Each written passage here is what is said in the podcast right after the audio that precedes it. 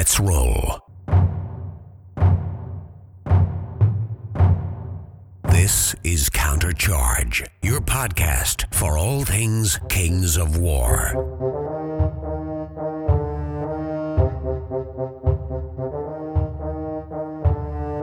Join your hosts as they delve into the world of Mantica and bring you in depth coverage of all things Kings of War.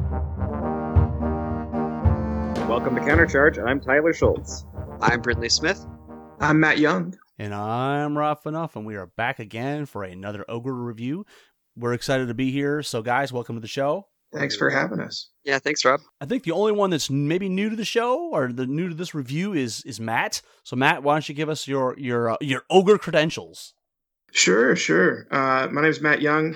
I uh, used to have a hobby sauce channel. I guess I technically still do because it's not deleted, but I haven't updated it in a long time. Um, I am an ogre player. I have been playing ogres all through second edition and now into third. I won best ogre in the 2019 Masters. Not to say I did great at the 2019 Masters, but I did finish top half. I was close to top quarter, and I was the Master Ogre. So that's me in a nutshell. So I will quickly attest to the fact that Matt's a really good ogre player. I played against him last year at Masters, and I just barely squeaked out a tie. So there was that.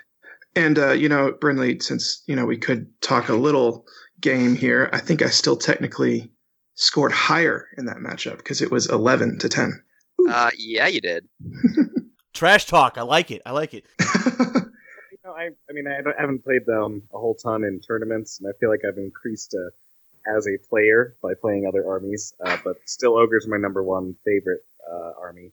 I just love the way they look and how they play and their whole deal. So I can't wait to talk about them tonight. Let's start with this question: Why do you play ogres? Brindley, let's start with you. Ooh, uh, that's a good question. Okay, so I like to smash things, and that's why my two main armies are Varangur and Ogres. Uh, ogres are a fun one too because they get a lot of variety of different units that each has like their own minor designated role. So at least in second edition, they were a little bit more clear for me, at least. Uh, but still in third, you got your siege breakers that are like the hard guys, warriors that are all rounders, boomers dealing with flyers or flanking units, and so on. Like hunters are really great in terrain. And I like being able to have all of these heroes that can run around, at least now that we have so many options and they can handle anything. Uh, Brutal's fun. I just like the aesthetic of having all large infantry as well. And uh, yeah, I'd say that's about it. Tyler, same question over to you, sir. Uh, I think I said this on the last time we did this, um, but I just love the aesthetic of ogres, kind of what Brindley was saying, and then all the all the rules and stuff are really fun and unique. Uh, they really are the only army that's like them. It's not like you know they're similar to something else. Like they really are a pretty unique army. I just personally love the way they look, the way they play. I like smashing things as well. That's kind of the whole point, right? Uh, and I just have such a fun time when I play ogres. I don't usually get like massive victories or anything. It's usually quite a few trades and whatnot, but I just personally love the fact that you can bring tons of ogres and just smash face. That's that's really what it comes down to. And over to you, Matt. Brindley hit a lot of what I like ogres for, but uh, what initially got me into ogres actually was I was an old hammer and I just liked the giant fat Mongolian models. You know, I had some models that looked like me. That was pretty cool. I don't look Mongolian, but I'm definitely a big guy. Uh, so it was just a lot of fun, and uh, I had a really cool. For those of you that have seen my army, I had a really cool kind of chaos theme with them, and that was really fun to do. Uh, and I've always been a very aggressive player uh, with anything that I do, any sort of strategy game, I really like to, you know, go hard and go big. So ogres definitely fit that playstyle mechanic. Uh, so they look really cool. Um, I liked their old hammer lore a lot, which of course I was playing him before we came to Kings of War. Uh, I like their lore in Kings of War some too, um, but I did like in in Warhammer how uh, everyone else was going to war and ogres were going to McDonald's. Like that's just they were there to eat you. That's what they were there for. You know, I really like that. So. Um, I like the way they look. I like the way they play. And uh, Brindley definitely hit what's kept me there for sure is the heroes. The heroes are by far the coolest thing about ogres. And they have the best rule in the game. I mean, brutal's the best rule in the game. Period. Well, it is now that elite's not uh, uh, uh, uh, as common, right? Oh, uh, but but elite elite doesn't feel as good as brutal. You got to No, you got to sure. take the feel. Yeah. You got to take the feel. How many? I mean, every single game there's at least one point where you're like, "Ha, I beat you," and they're like, "No, you, you're one under," and you're like, "Brutal." Brutal. Yeah, baby. Every single time. That was Jesse's favorite too. Back when he was on, he loves doing that to people. Feels so good. That's why. That's one- why I say it's the best rule in the game. Yeah, the only rule I think that rivals us now is the uh, indomitable will for Kingdoms of Men. But even then, brutal is just so straightforward. You're never gonna, well, hopefully you're never going to forget it. And it's something that you can really use efficiently as well. So every time you have a hero help out something else, like maybe red goblins or your hero with a flank, that brutal can still kick in. And I've had it happen so many times. And that's the thing. That's a good mark of an ogre player. You know they're an ogre player when they don't forget brutal, because even when you're playing another army for fun, and uh, you know you have a unit with brutal, you don't forget that crap because you're. I mean, you're, you're ogres. You, you use it too much to forget that. Yeah, it sucks when you're playing with someone else and then like you're playing a different army and then you go, well, if I was ogres, I would have killed them there, but I'm not, so I guess I'll take the waver. And it's a sad day when you're not playing ogres. Everything you guys said, I'm, I'm in agreement with. I, I actually really like the models from the Mantic games. Hear, hear. and I actually am not an aggressive player, so I actually chose ogres to try to be more aggressive. So uh, you mentioned brutal. Let's talk special rules. Uh, brutal was the special rule back into in second edition. That's now been baked into the ogre profiles, and now we have an army special uh, rule called Crocodog.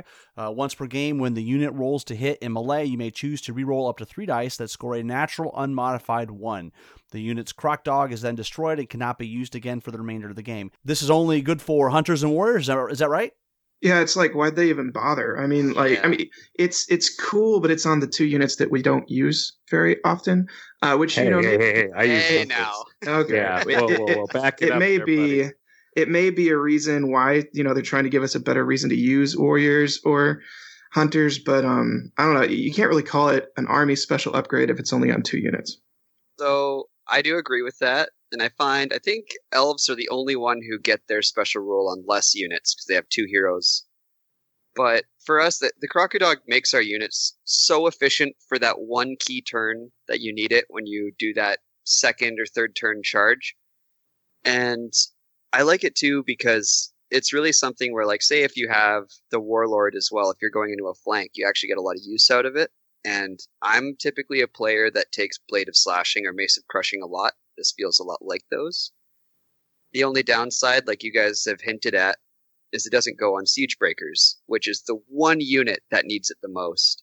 And Yeah. I would argue, I would also argue that Berserker Braves would benefit a lot from it because they So hit would fours, chariots. so- I mean- and they get so many dice, and then when you roll fours, you're bound to get at least three ones in there. And I always just wish they could be on Berserker Braves.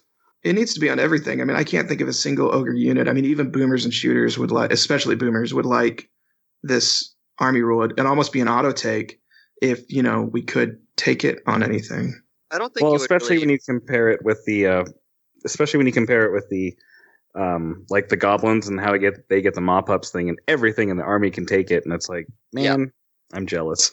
they might add it in later. Maybe a future Clash of Kings pack will get the additional upgrade for our units, but currently I find the one standout with the Crocodog is that it does allow two-handed warriors to do more damage than siege breakers.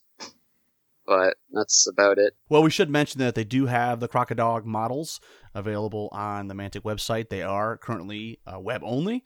So maybe if they sell real well, maybe we'll get them on our Siege Breakers. Maybe if they put them on siege breakers they'll start selling real well Chicken or the egg, right? Touche, Matt.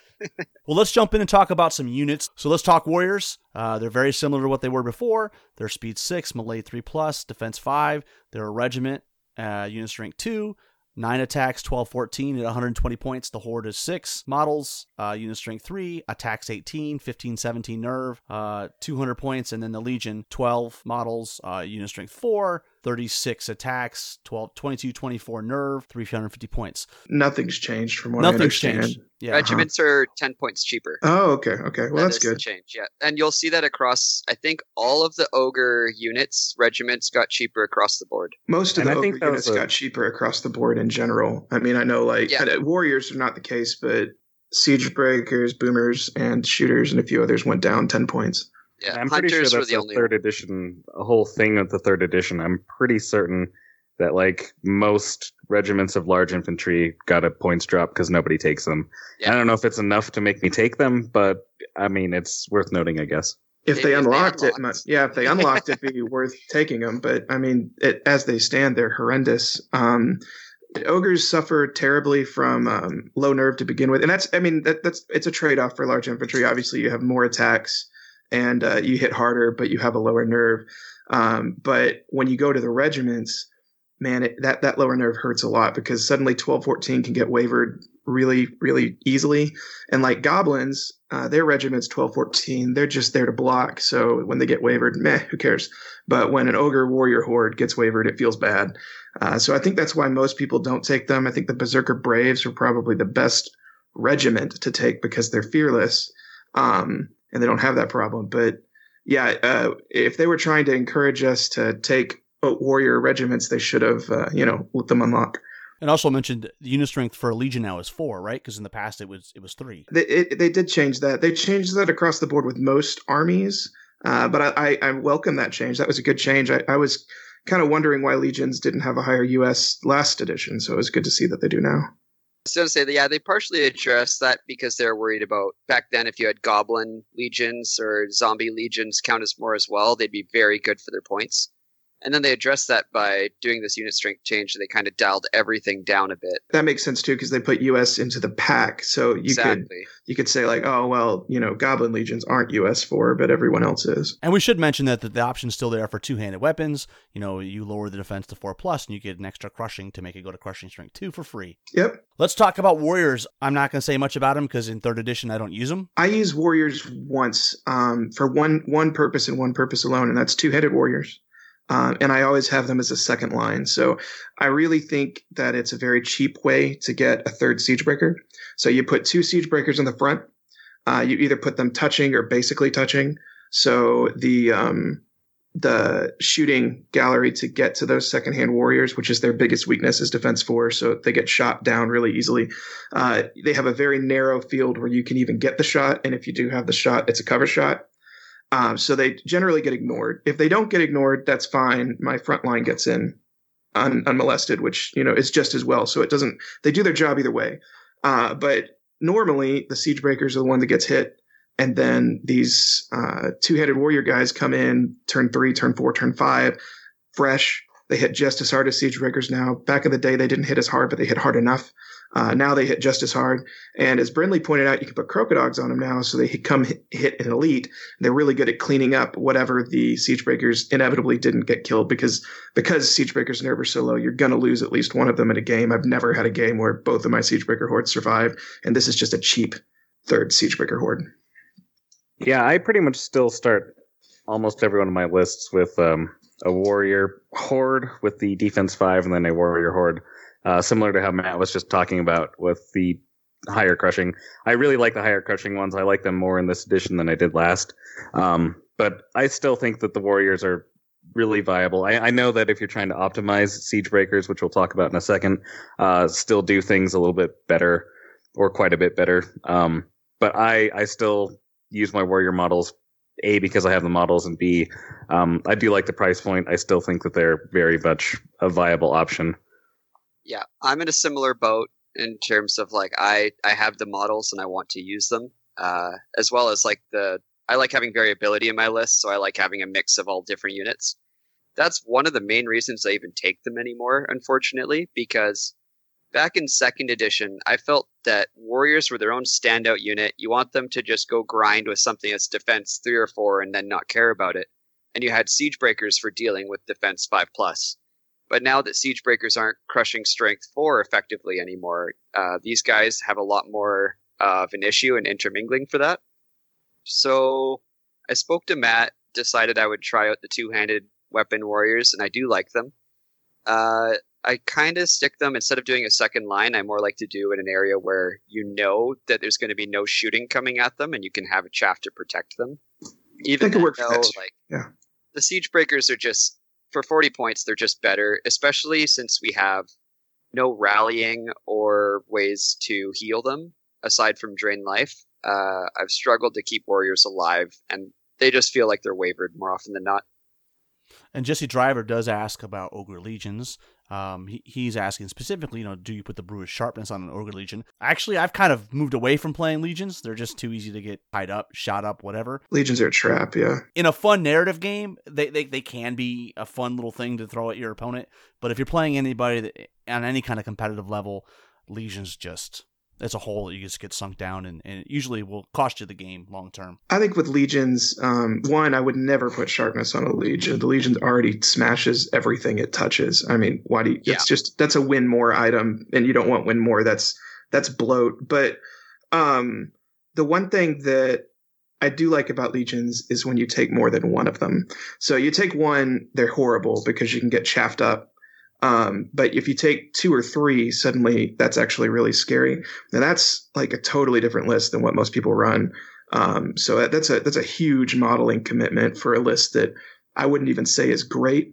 Um, I think it's okay. Uh, I know that uh, Brad McKay had success with that at Alamo. It's kind of his joke list, and being Brad McKay, even his joke lists are pathetically scary. Uh, but I, I, liked it. I thought it worked. I think he took four legions. He might have taken three. I don't remember if it was three or four, but uh, I think it works when you do like when you do the all in. But legion is a list commitment. Like your whole list has to revolve around making sure those legions get in. It's pretty match dependent too. Like if you went up against someone with a whole bunch of drops and then some big hammers, you're in big trouble because anything like Soul Reavers or kitted up Huskarls or heavy cavalry can even one shot a warrior legion in a good roll. And if you have two units hitting you, even the same thing, you're probably going to die in one turn. So if you have 400 points just gone off the table because of one hit, uh, you're really paying for that. Uh, so if anything, I'd only ever give them Pathfinder as an item, just so you can know that you're always running 12 and not being hindered.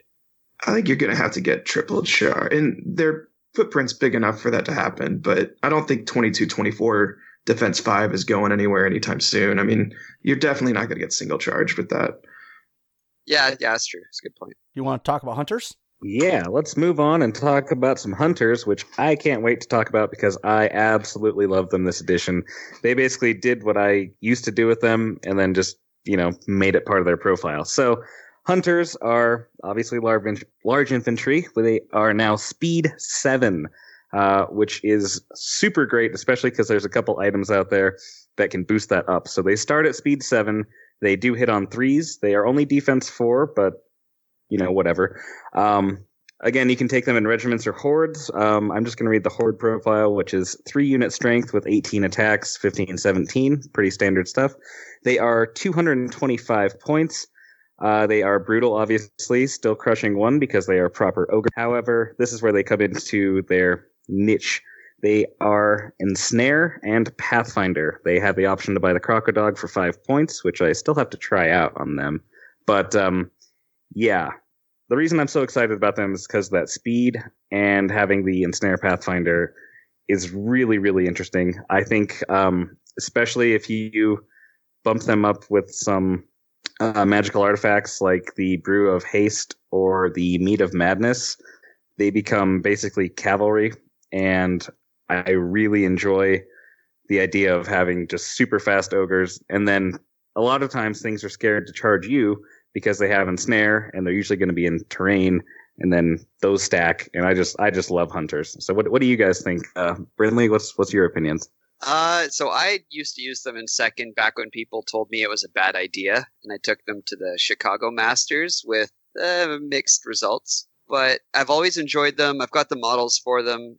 Uh, typically, I only ever take one horde because I, I, think they'd probably be better even with two. But this way, you actually know like you've got one good set of trees, maybe with some more terrain across from it, you can keep moving into, and you can line up a good target for them. Because I find these guys are very target dependent.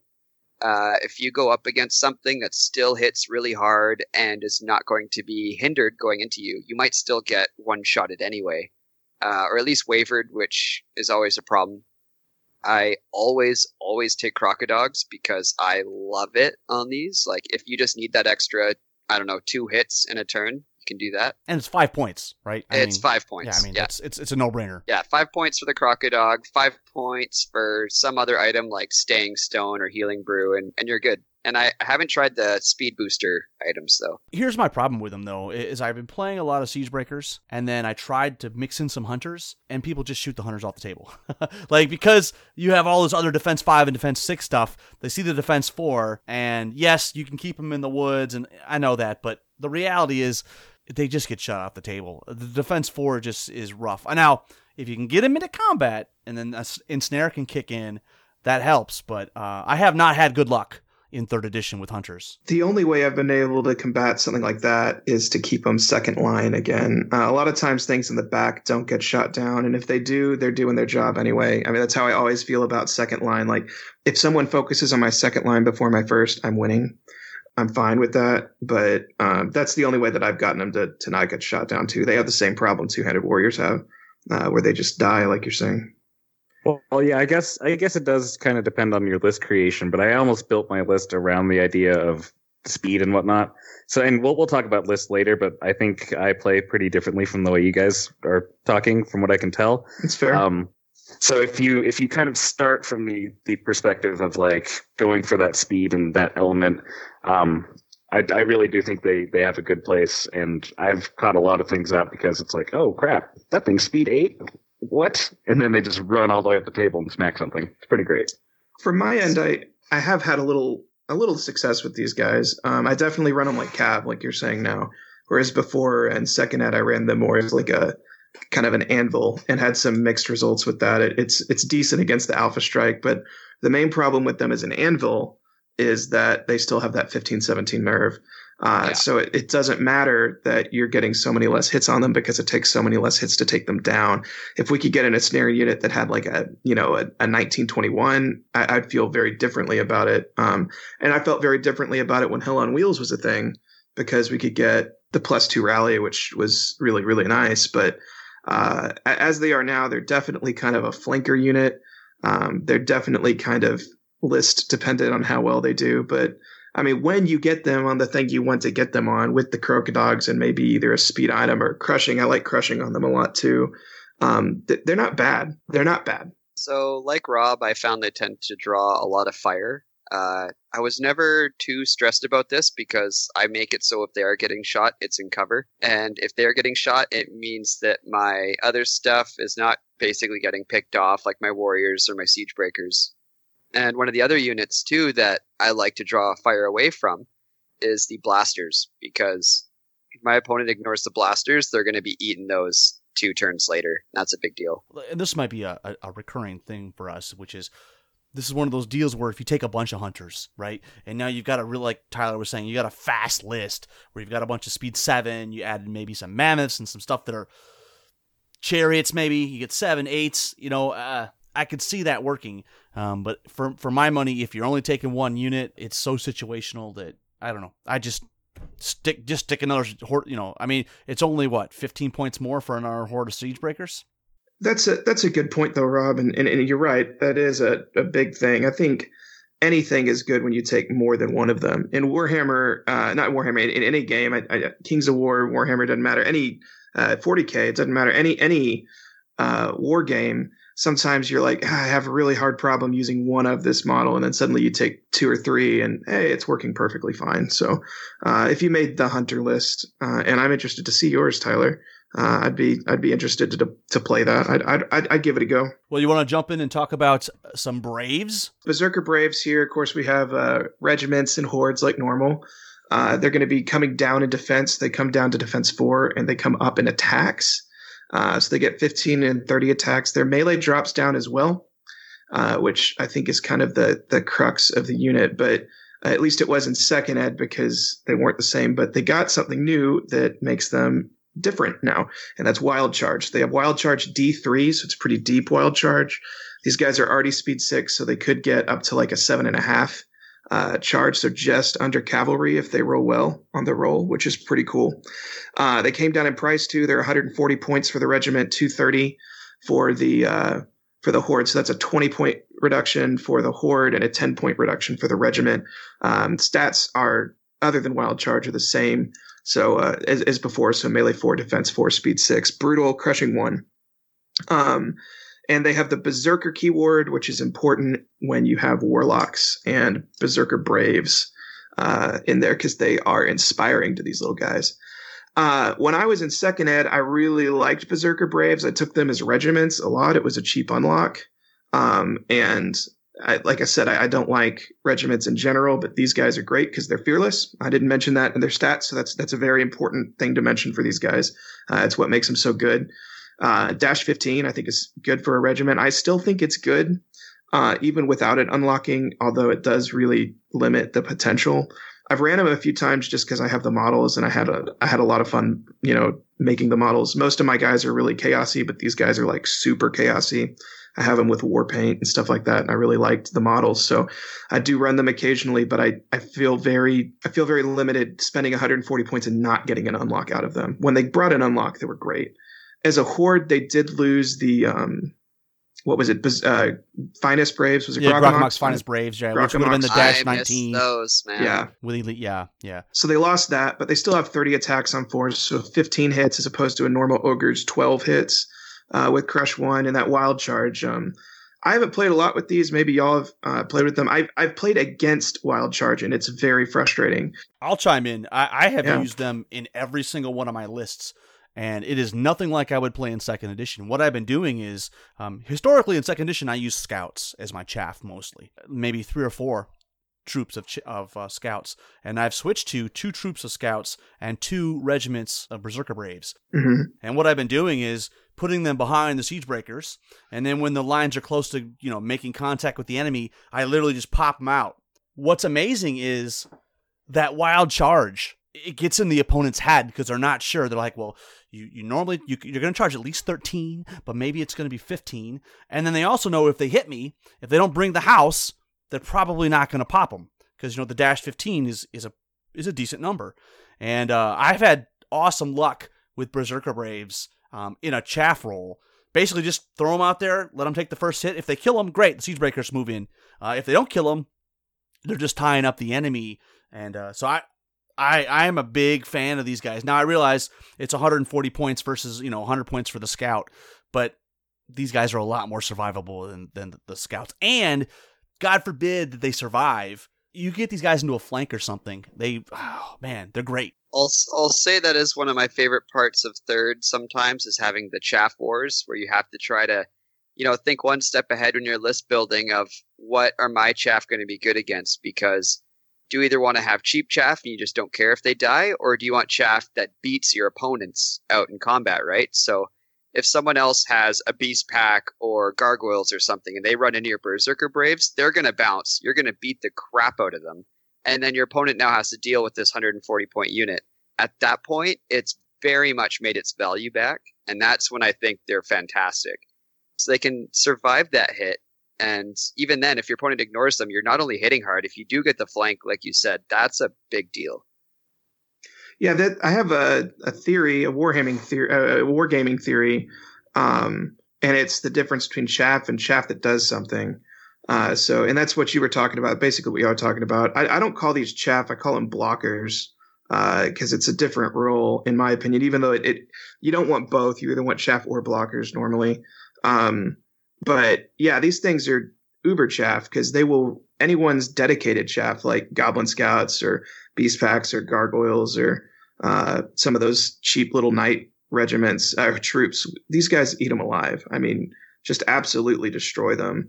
Um, and that's what I really liked them in second ed. If you leave them alone, you have to deal with them too. Like you can ignore Goblin Scouts and just understand that something's going to get blocked but you can't ignore these guys because they will eat your face if you let them. And the other thing I like to do though is if you can put these braves at 15 inches from an enemy, they have to decide what they're going to do. Like, are they going to risk it that you just don't roll a three on the D three for the wild charge and hope that you don't roll that? Yeah, exactly. And that, and that, and like, it, and it's just for me, it kind of they're they're on their back foot a little bit, and it's been really good because you know, as Matt said before, if you hit 15 inch charge, it's better than hunters.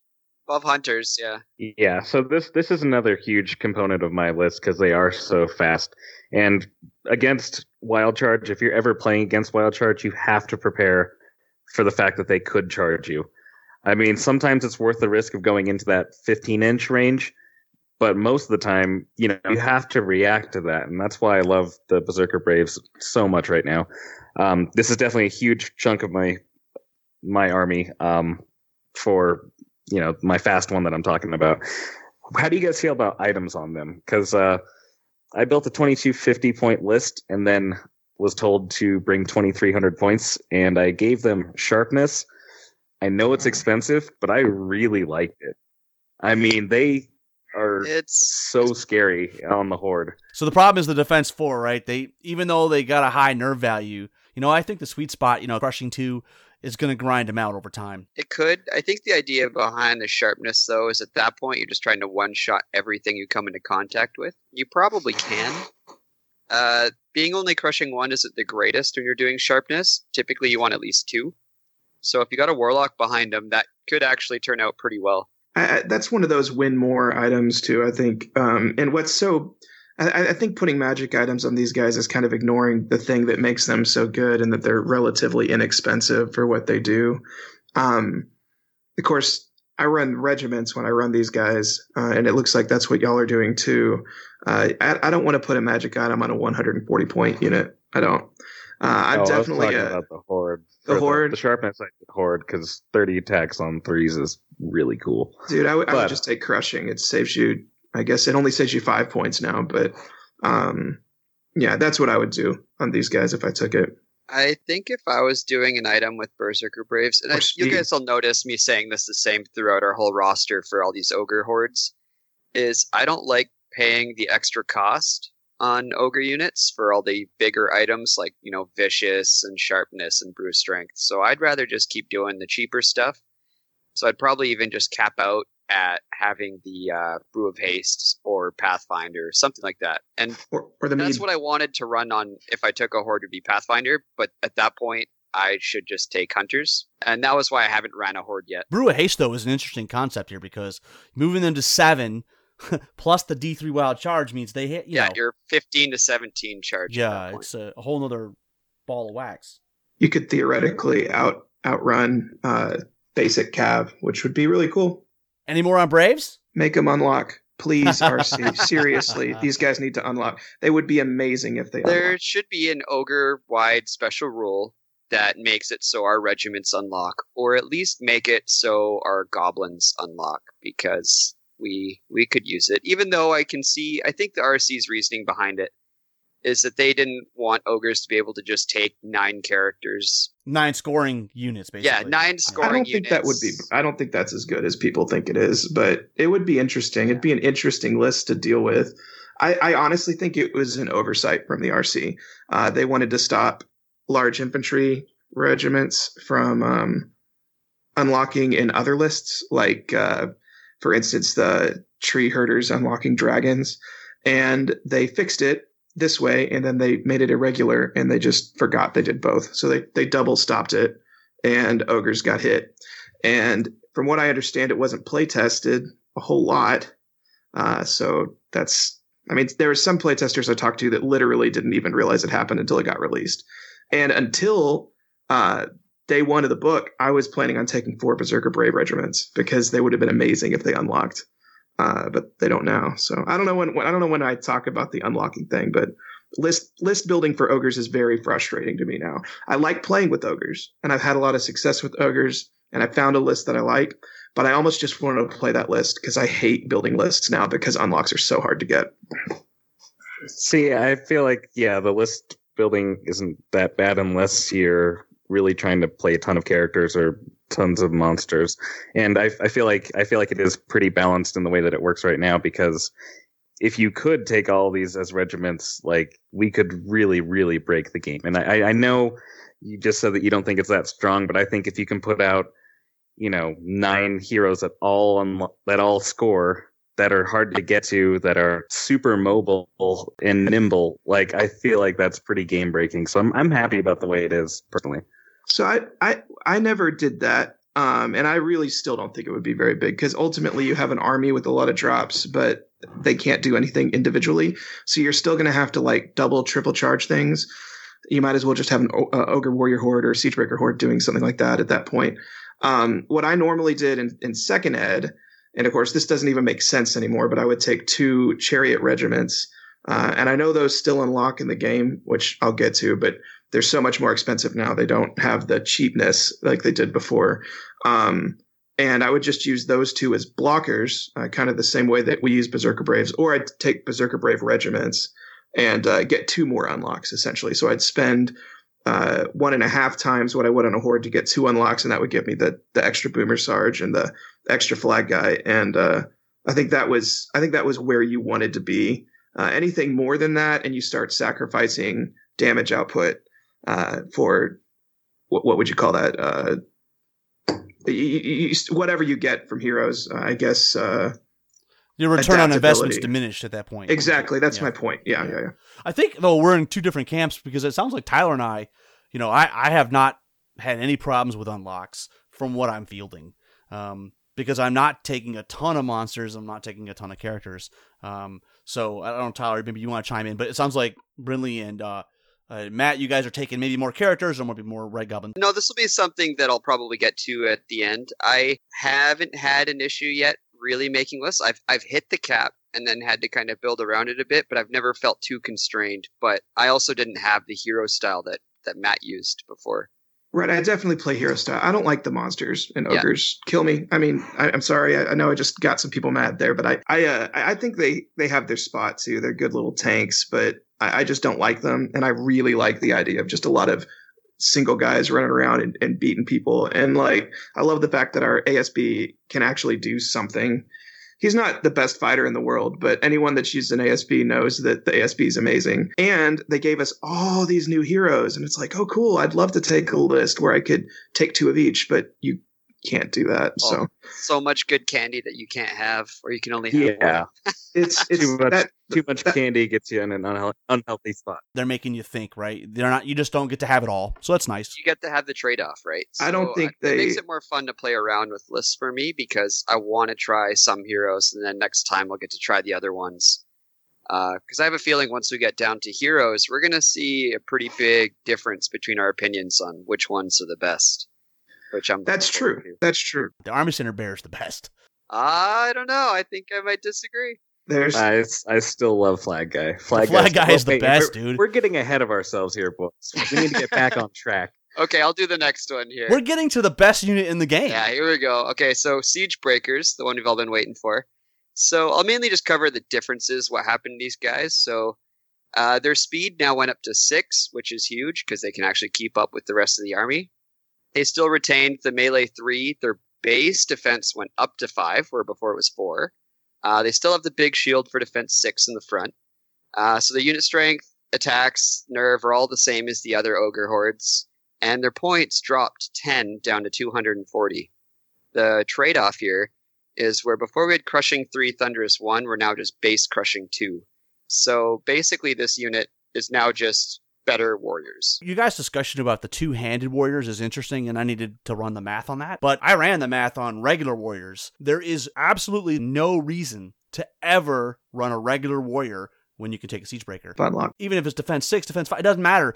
The points per damage is better in the siege breakers, and you don't have the negative anymore of, of being speed five, and you're freaking defense six from the front. Yeah, the defense six is pretty big uh, for our units because of the low nerve. But where I will say, Rob, where I think they do come in better mathematically, is now there's so many armies out there that have these really cheap defense three hordes. You've got Draugr, various, I don't know, goblins, zombies, all stuff like that, where you put in siege breakers into them, you're wasting that crushing strength where warriors aren't. To your point, the only time siege breakers are mathematically not as good is against defense three, where they cost 24 points per point of damage versus 20 points for the Warriors, and and that and that's not taking into account the defense six though. So that is where I agree. Like that was one of the biggest issues I honestly had with ogres going into third is how siege breakers now conflict with warriors for the role on the battlefield, whereas before I felt like they each had a unique use. Now it's just I feel like siege breakers go into anything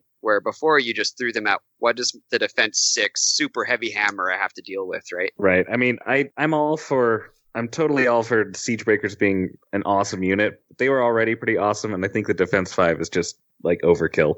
Like I I obviously they're, they're shut your so mouth. Good. No, I'm I'm saying that they're they're so good that that I it's like they didn't need that at all. yeah, know? I would have taken the lower defense if it meant instead having the extra thunderous or something like that. Something to make Ah. them more unique, right? Like here's my defense six cracker. And I think right now, because we have very limited access to Bane Chant, aka one, um, it's tough, right? You, you pretty much got to build in Crushing Strength 2 into your list. Because if you don't, what, what's going to kill? What's going to crack those defense 6 units? Yeah, and I played against several different armies. I went to a GT with ogres, and I went up against someone with Night Stalkers, and I was like, "Oh hell yeah, I'm gonna win this because this whole army's defense four. My siege breakers just mow through that stuff. If I went up against a defense six wall, which I did, I couldn't do anything with my siege breakers. They're all wounding on fours now, so I was just bouncing off, and uh, I really noticed the struggle with that. So now basically. I think they, they have that role kind of taken out, and it's giants and mammoths that are the only ones that can really deal with the high defense. And the problem with those we'll get to is they hit on fours, which is very swingy, you know? So, when I looked at Siege Breakers, um, I, I I really liked them on paper a lot because a lot of times the crushing three and you say crushing four, Brindley, but come on, I can count on one hand the number of times I got thunderous charge on those guys. But it Um, feels so good. I mean, yeah, but one- it is it's- it's overkill like 99% of the time, right? totally irrelevant. Even when it matters, like most of the time, you're returning a charge with siege breakers because they're just slow enough to where the cav always and the cav always goes after siege breakers. You don't have people send infantry against siege breakers because they know what happens when that happens. Uh, the siege breakers kill them over two turns and take no wounds. But um, what I really liked about siege breakers is that they lost some of that win more. Right, crush three wasn't relevant most of the time. Uh, it was really nice when you were fighting defense six and defense five units because you just absolutely mowed them down. Uh, I remember the first time I was playing against Jose and I charged into his um, his uh, rock elementals, earth elementals, and he was like, "Ah, they're fine. They just got single charged," which is normally what you would do with the defense six unit. And I killed him. And I mean, like that was a little bit uh, unusual, but not terribly unusual between brutal and I think they get on average like ten wounds. Um, they were really good, but they were kind of win more. Here, they lost uh, one of those crushing pieces. We don't. They lost the thunderous that didn't matter, and, and, and for it they got cheaper, and they got faster, and their defense went up. So overall, I think Siegebreakers got a huge, huge buff. I love them. Uh, I still love them, but you take three instead of two now. That's it. Yeah, and I agree. It, it was a big buff overall. I I just like having that defined role with each unit. So I like, never- no matter Yeah, what, I, I all do my too. lists I like begin. the. yeah. I I'm never the took same. warriors I to just like begin the with. risk and reward. I like that you had to be really careful of your flanks because they were so squishy, and now it's kind of like, eh, I don't really care as much. Well, and then the speed, right? The speed 5 was a big deal. Yeah. Now it's speed 6. I never took Warriors to begin with, so I can see where y'all are coming from with that, and uh, you know I'll cede that point. But these guys replaced Warriors for me in second ed too, so that's the same thing for me. It's just it was more of an act. It was more of an active choice in second ed. I mean, Rob's absolutely right. In third ed, it's a no brainer. And Mo Gaddafi said, you know, is there any uh, reason to take Warriors when Shield Breakers are flat out better for the points? I think we've answered that No. question in spades. yeah.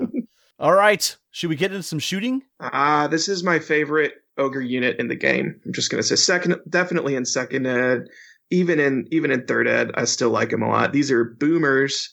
Uh, boomers are a short range shooter. I would have said a breath attack user, but um, that's not a thing anymore. Although they really haven't changed, except in uh, they they got some passive nerfs, but they didn't get any active nerfs. So they are speed six. Uh, they hit on fours in melee. They have range on a four up, and they have a defensive four up. So those are some easy stats to remember. Uh, they match ogre hordes as far as attacks and um, unit strength. Point wise, boomers are 230 for a horde, and the untaken regiment is 140. Uh, special rules they have brutal and crushing one, just like ogre warriors. And then they have their boomsticks, which are 12 inch range with Pierce 1 and steady aim, which of course means that they don't take movement penalties for shooting. Uh, the passive nerfs that they took are just the fact that um, there's no such thing as a breath attack anymore. So they would be at a negative one for shooting a unit, and they would be at a negative one, a, a hero, excuse me, and they'd be at a negative one um, for shooting into uh, stealthy in addition to cover. So those can stack now. So uh, they're a little less accurate than they used to be, but I still think they're a really great pick. What I love about boomers um, is that they are shooters that can take off those short defense units. I think Brindley was mentioning ago that you know there are these great defense three Draugrs. Well, this is what those are for. Warriors were never for those. Boomers are what those are for. Um, you shoot them off, quick, easy pick. And what's so cool about boomers is that they are actually better in melee than they are shooting. So they're great at shooting. And shooting, of course, gives you the ability to mass fire. So you can have three, four, five things shoot the same target. But when push comes to shove, uh, these aren't like archers or anything like that, or they're not even like uh, what's the what's the unit the uh, the abyssal dwarf units that get to do this. What are those Oh, called? decimators. Yeah, they're not even like those because decimators have high nerve, but they don't hit back. Boomers are really, really strong in combat. Uh, they're just a little bit worse than warriors because they hit on fours instead of threes, but otherwise are identical. They get brutal, uh, so they get that extra free wound every round, um, or that's equivalent of a free wound. I love boomers. Boomers are my favorite. Um, in second ed, I took very boomer heavy lists. I would either take uh, three boomer sarges in a horde or two hordes and two boomer sarges, or uh, if it was a really big point game, I'd just go screw it. I'm taking them all. Two hordes, two two boomer sarges. They're just amazing. I love boomers. I felt that shooting, man. I was on the other side of that. Oh, that was rough. They're so That was- good. Oh man, back when you could like play around with cover so much more easily. Yeah, Yeah, they're so they good. a lot. Yeah, and if, if you guys want to hear us gush, including Jesse gush about them, like our our review from last year is still the exact same. Everything still applies to boomers, except for the the weird stealthy uh, in cover thing, which doesn't happen all that often. So Um, but I I think they're still fantastic. They still prevent flyers from flying into your back lines. It's one of our best tools for handling flyers. I and in general, yeah, they they they beat face and they shoot face. It's awesome. And that that's a good point that you just mentioned there, Tyler. Anyone that says ogres can't deal with flyers doesn't take enough boomers. Take more boomers, your problem will disappear. Um, that's what these guys do. So everyone else has these cute little heroes that they can use to like ground people and then set up for charges. Ogres are just like, you know, let's not deal with any of that crap. Why don't we just shoot them out of the damn sky? I mean, that's all we have to do. So that's uh, they're so good. They create an 18 inch kill zone in any direction, um, and if you can make sure that your boomers are together, uh, if you're fighting if you're fighting uh, flyers, I always make sure they're centralized so they can get that 18 inches in both directions. Um, they will make sure people don't land in the all the bad spots, and if they do land in the spot you don't want them to, um, they'll they won't do that twice. Let's, let's just say that. Yeah, and I, I think mostly it's about the threat projection of, you know, you could fly your dragon back here. We probably aren't going to kill it or anything. But do you really want to take, you know, eight wounds on your way in and then have to worry about all that stuff? It's You're all also- about the threat of doing it, you know? it's a threat of a waver there too. If you take eight wounds, you could get wavered. Um, especially those 15, 17 guys instead of the giant dragons. Like the meat shield crazy dragons with the 19, 17, 19 are a little bit harder to take out. But any like moderate flyer, mid mid range flyer, uh, is is risking a waver uh, just from some lucky boomer shots uh, or a kill on a really lucky shot, uh, which is not something that anyone wants to do. So. Um, Right, and they and can also turn they hit on base at the same time. Yeah, I mean everything about them is great. These are definitely the anti-flyer. Yeah, you start hitting on fours, and then some turns you're going to hit like total garbage, but other turns you're going to spike just for, you know, the fact that you hit on fours, and you can really do damage. So I love boomers. They're awesome. Yeah, this is one of the few units in the game too that I actually like because in a dual role, most of the time when I see things that do both shooting and melee, I'm like, yeah, not for me. This is the one time where yeah, they actually do both fairly well. You can really do some damage because you know people sometimes underestimate them, and maybe you know maybe you get a flank charge with these guys, and they're like, wow, they're just boomers. Well, they're still ogres. Yeah, they hit on fours, but crushing strength one is great. an ironic unit that hits harder in melee than it does when it's shooting. So you go, oh, I'm going to disorder it, whatever. Then they beat the crap out of you with a cannon. Right. They're incredible for that. The only thing that they can't do that normal warriors can is is take a hit. So once boomers get hit in melee once, like they're probably going to get wavered or killed. Uh, but they go in a turn later than everyone else, so it really isn't that big of a deal. Uh, and what's really cool about them is you can march them up with your main line. Uh, and when it comes time to, because there's always a critical turn where everything needs to charge. And if you brought archers with you, they're just going to have to sit out and take a shot at whatever didn't manage to get into combat. It's normally not a shot you want. Boomers are like, all right, let's do this, man. Let's go in. We're coming in with you. And they can turn what would have been like an iffy kill to an obvious kill. Like if siege breakers and boomers go into something, I can't think of many units that could take that. The only thing I will say about them is uh, I used to use them to try to deal with some individuals, uh, and now that's not. It's it's much harder because you take all the penalties, the, all the negatives now. So it's uh, you know, stealthy may not come into play very much, individual, but it, it all compounds, and so there are Oh, going to be yeah. situations where in the past they would work a little better, and now they're not. Yeah, before they hit on fives, and it was like, eh, it's fine. But now they could hit on sevens if all of that comes in together, and it's it's pretty rough. and you're more likely to have to hit on fives too and that that's why like i admittedly haven't actually really used them in third much yet at all because i used to play around with them a lot with cover and now you can't really do that because you have to have your leader point clear terrain if you actually want to ignore it for shooting and so i find more often than not i'd be hitting on fives so i don't know i think they will be handy for you know anti-flyer and then I guess too for the listeners out there as well is keep in mind that if you buy the elite or vicious items, that applies to shooting and combat. So that's something I could see being really fun for both these and the next unit we do as well. Uh, so the next guys are shooters, which did see a couple changes. So where most ranged units in the game got nerfed, ours actually in a way got a bit better. I don't think their cost changed at all, so it's still 30. They're still the same profile as boomers, except their ranged value is a 5 plus. And they have heavy crossbows, which range dropped from 36 to 30. Not really a big issue. You're probably still going to be in range anyway. Uh, but we gained pot shot. So now we can actually move and shoot on sixes, which I honestly don't really care. I'd be happy to do that. I think it's half shots. Rob, you might know better than Well, me for that it's just minus two. is it minus two? minus Yes, one, you're yeah. you're half attacks, but you can still move and shoot. That's a big deal for like, you know, the end of the game when you need to start going towards an objective that's kind of near them. So you can do that, and you're shooting a wounded unit or something across the table. You don't care. Yeah, just I, I would. I. I would say they're actually playable now because in second edition you'd only take them if you're just taking a ton of them.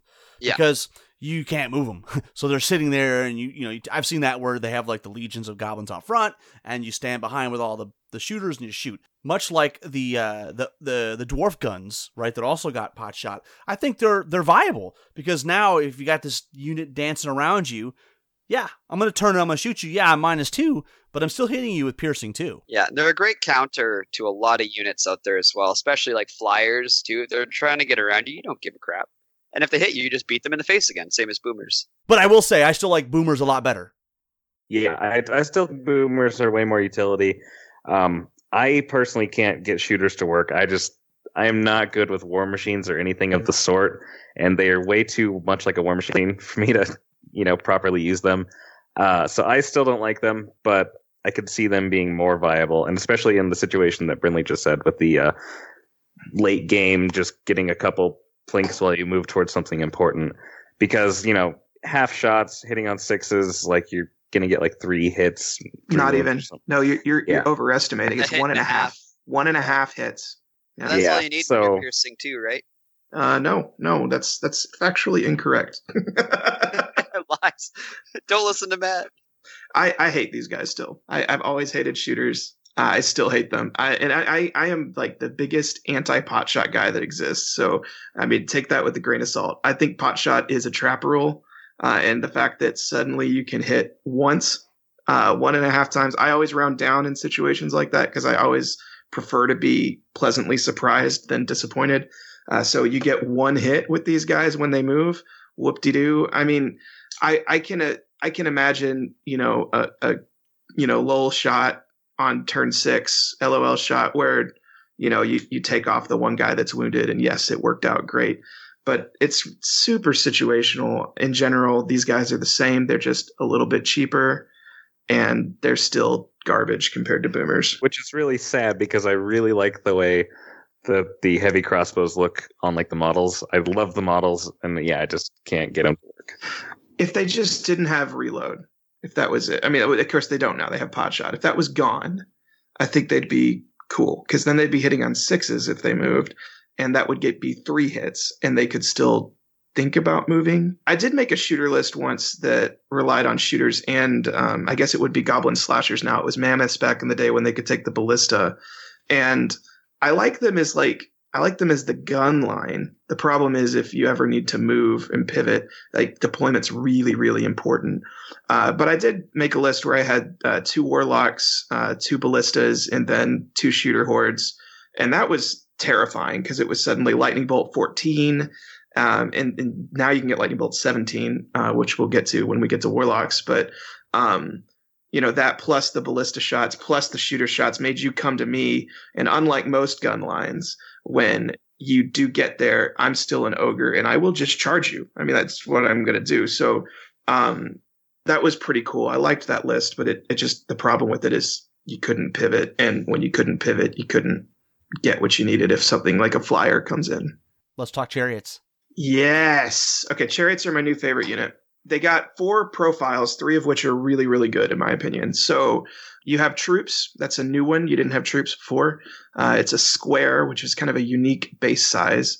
Uh, they're, I guess, are they 100 by 100? Is that it? I think they're 100 by yeah. 100. Yeah, that's right. Too wide. So yeah, 100 by 100. It's such a weird base size. Only the It's- Austin Kerrigan knows how to use that base size. It's really fun. That's funny. Um, so they're US 1, attacks 10, 13, 15, 170. So this is kind of what the old regiment used to be like, except it got nerfed a little, but it got a unique base size that allows it to corkscrew, which is interesting.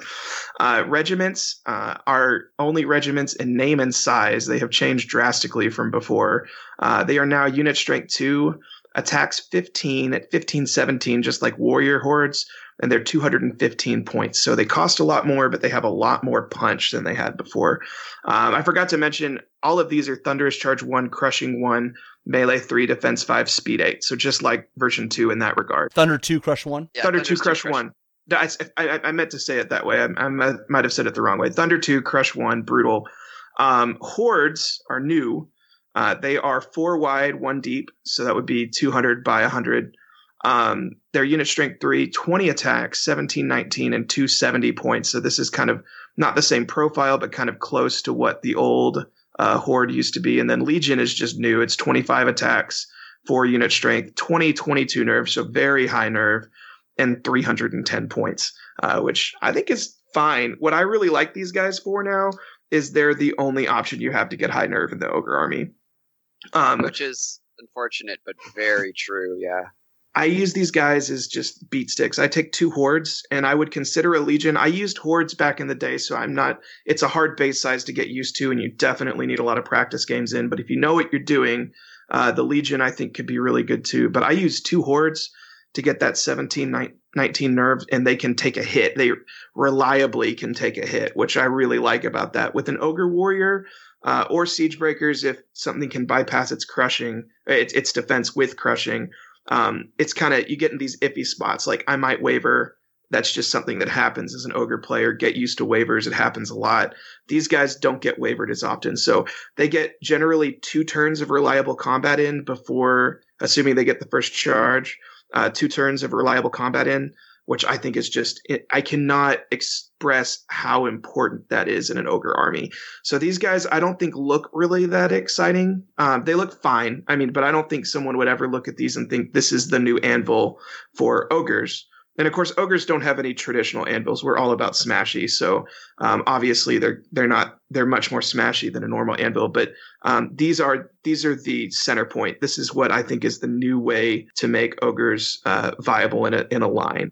I- I'm almost wondering if they're replacing the old Siegebreaker Yeah, role. maybe because, so. I mean, they do have Thunder's 2 and Crushing 1. The trick, though, is that with only speed 8, you got to go first, right? And, and then you're not always going to get to go first, and you, you are going to lose your Thunderous charge. It's a great unit, but it's it's like, like you said, you- it's going to have you have to learn how to use it. Well, you gotta you gotta take a lot of chaff, and I'll I'll show you that in my list when we get to that. Yeah, I was gonna say Matt's probably gonna cover this, but I could see these guys excelling when you're doing a trade war, and so they throw chaff into you, and you spend one turn killing said chaff, but you're tying up their hammers while you do it.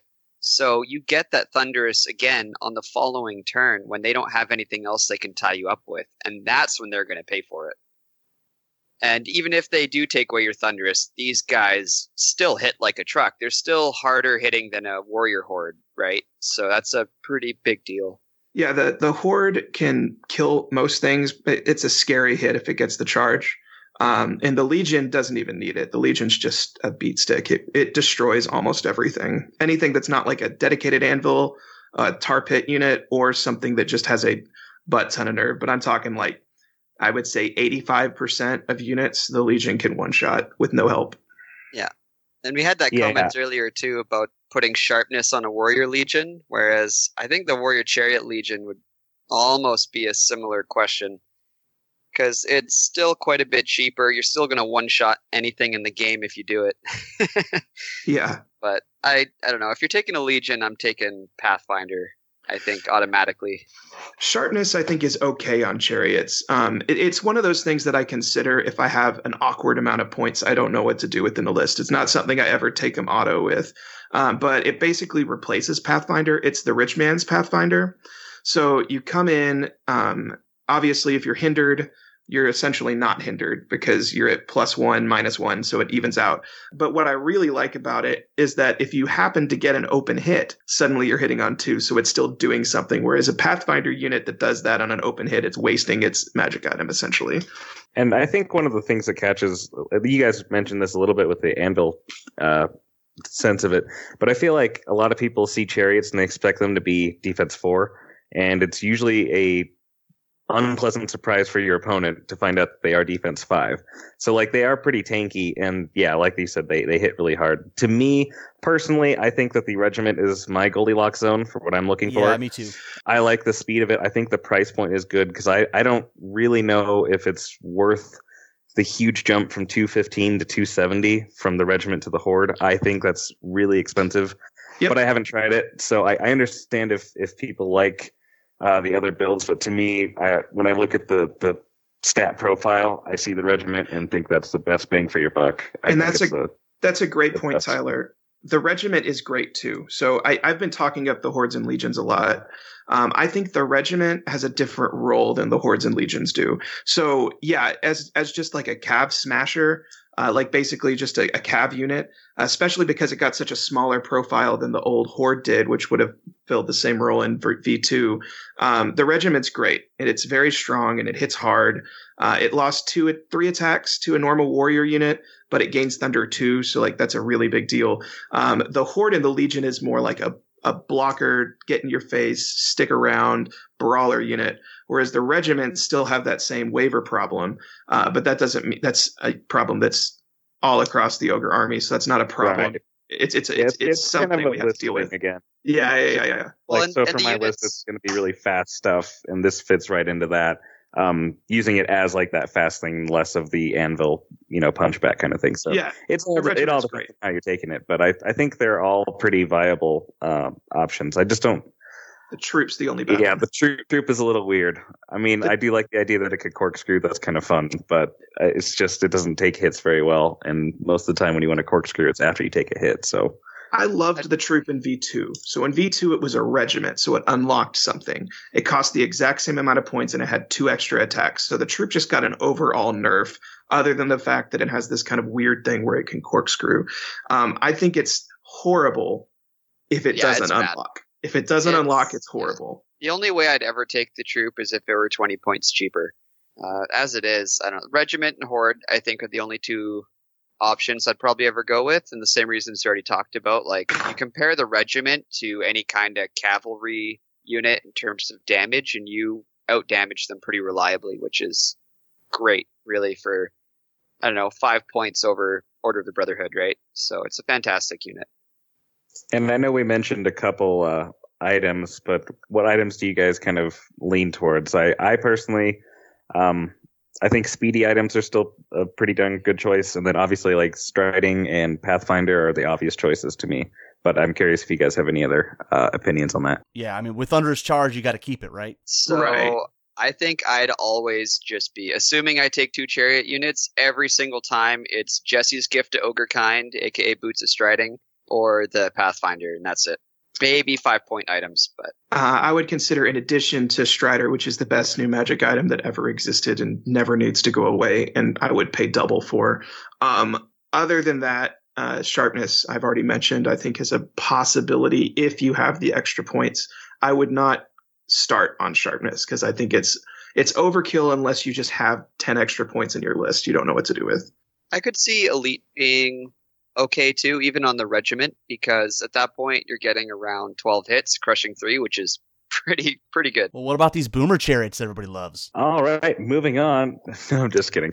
Um, so boomer chariots are, you know, they're also speed eight. They move uh, as quickly as normal chariots. They are fours across the board. So um, melee, range, and defense are all four.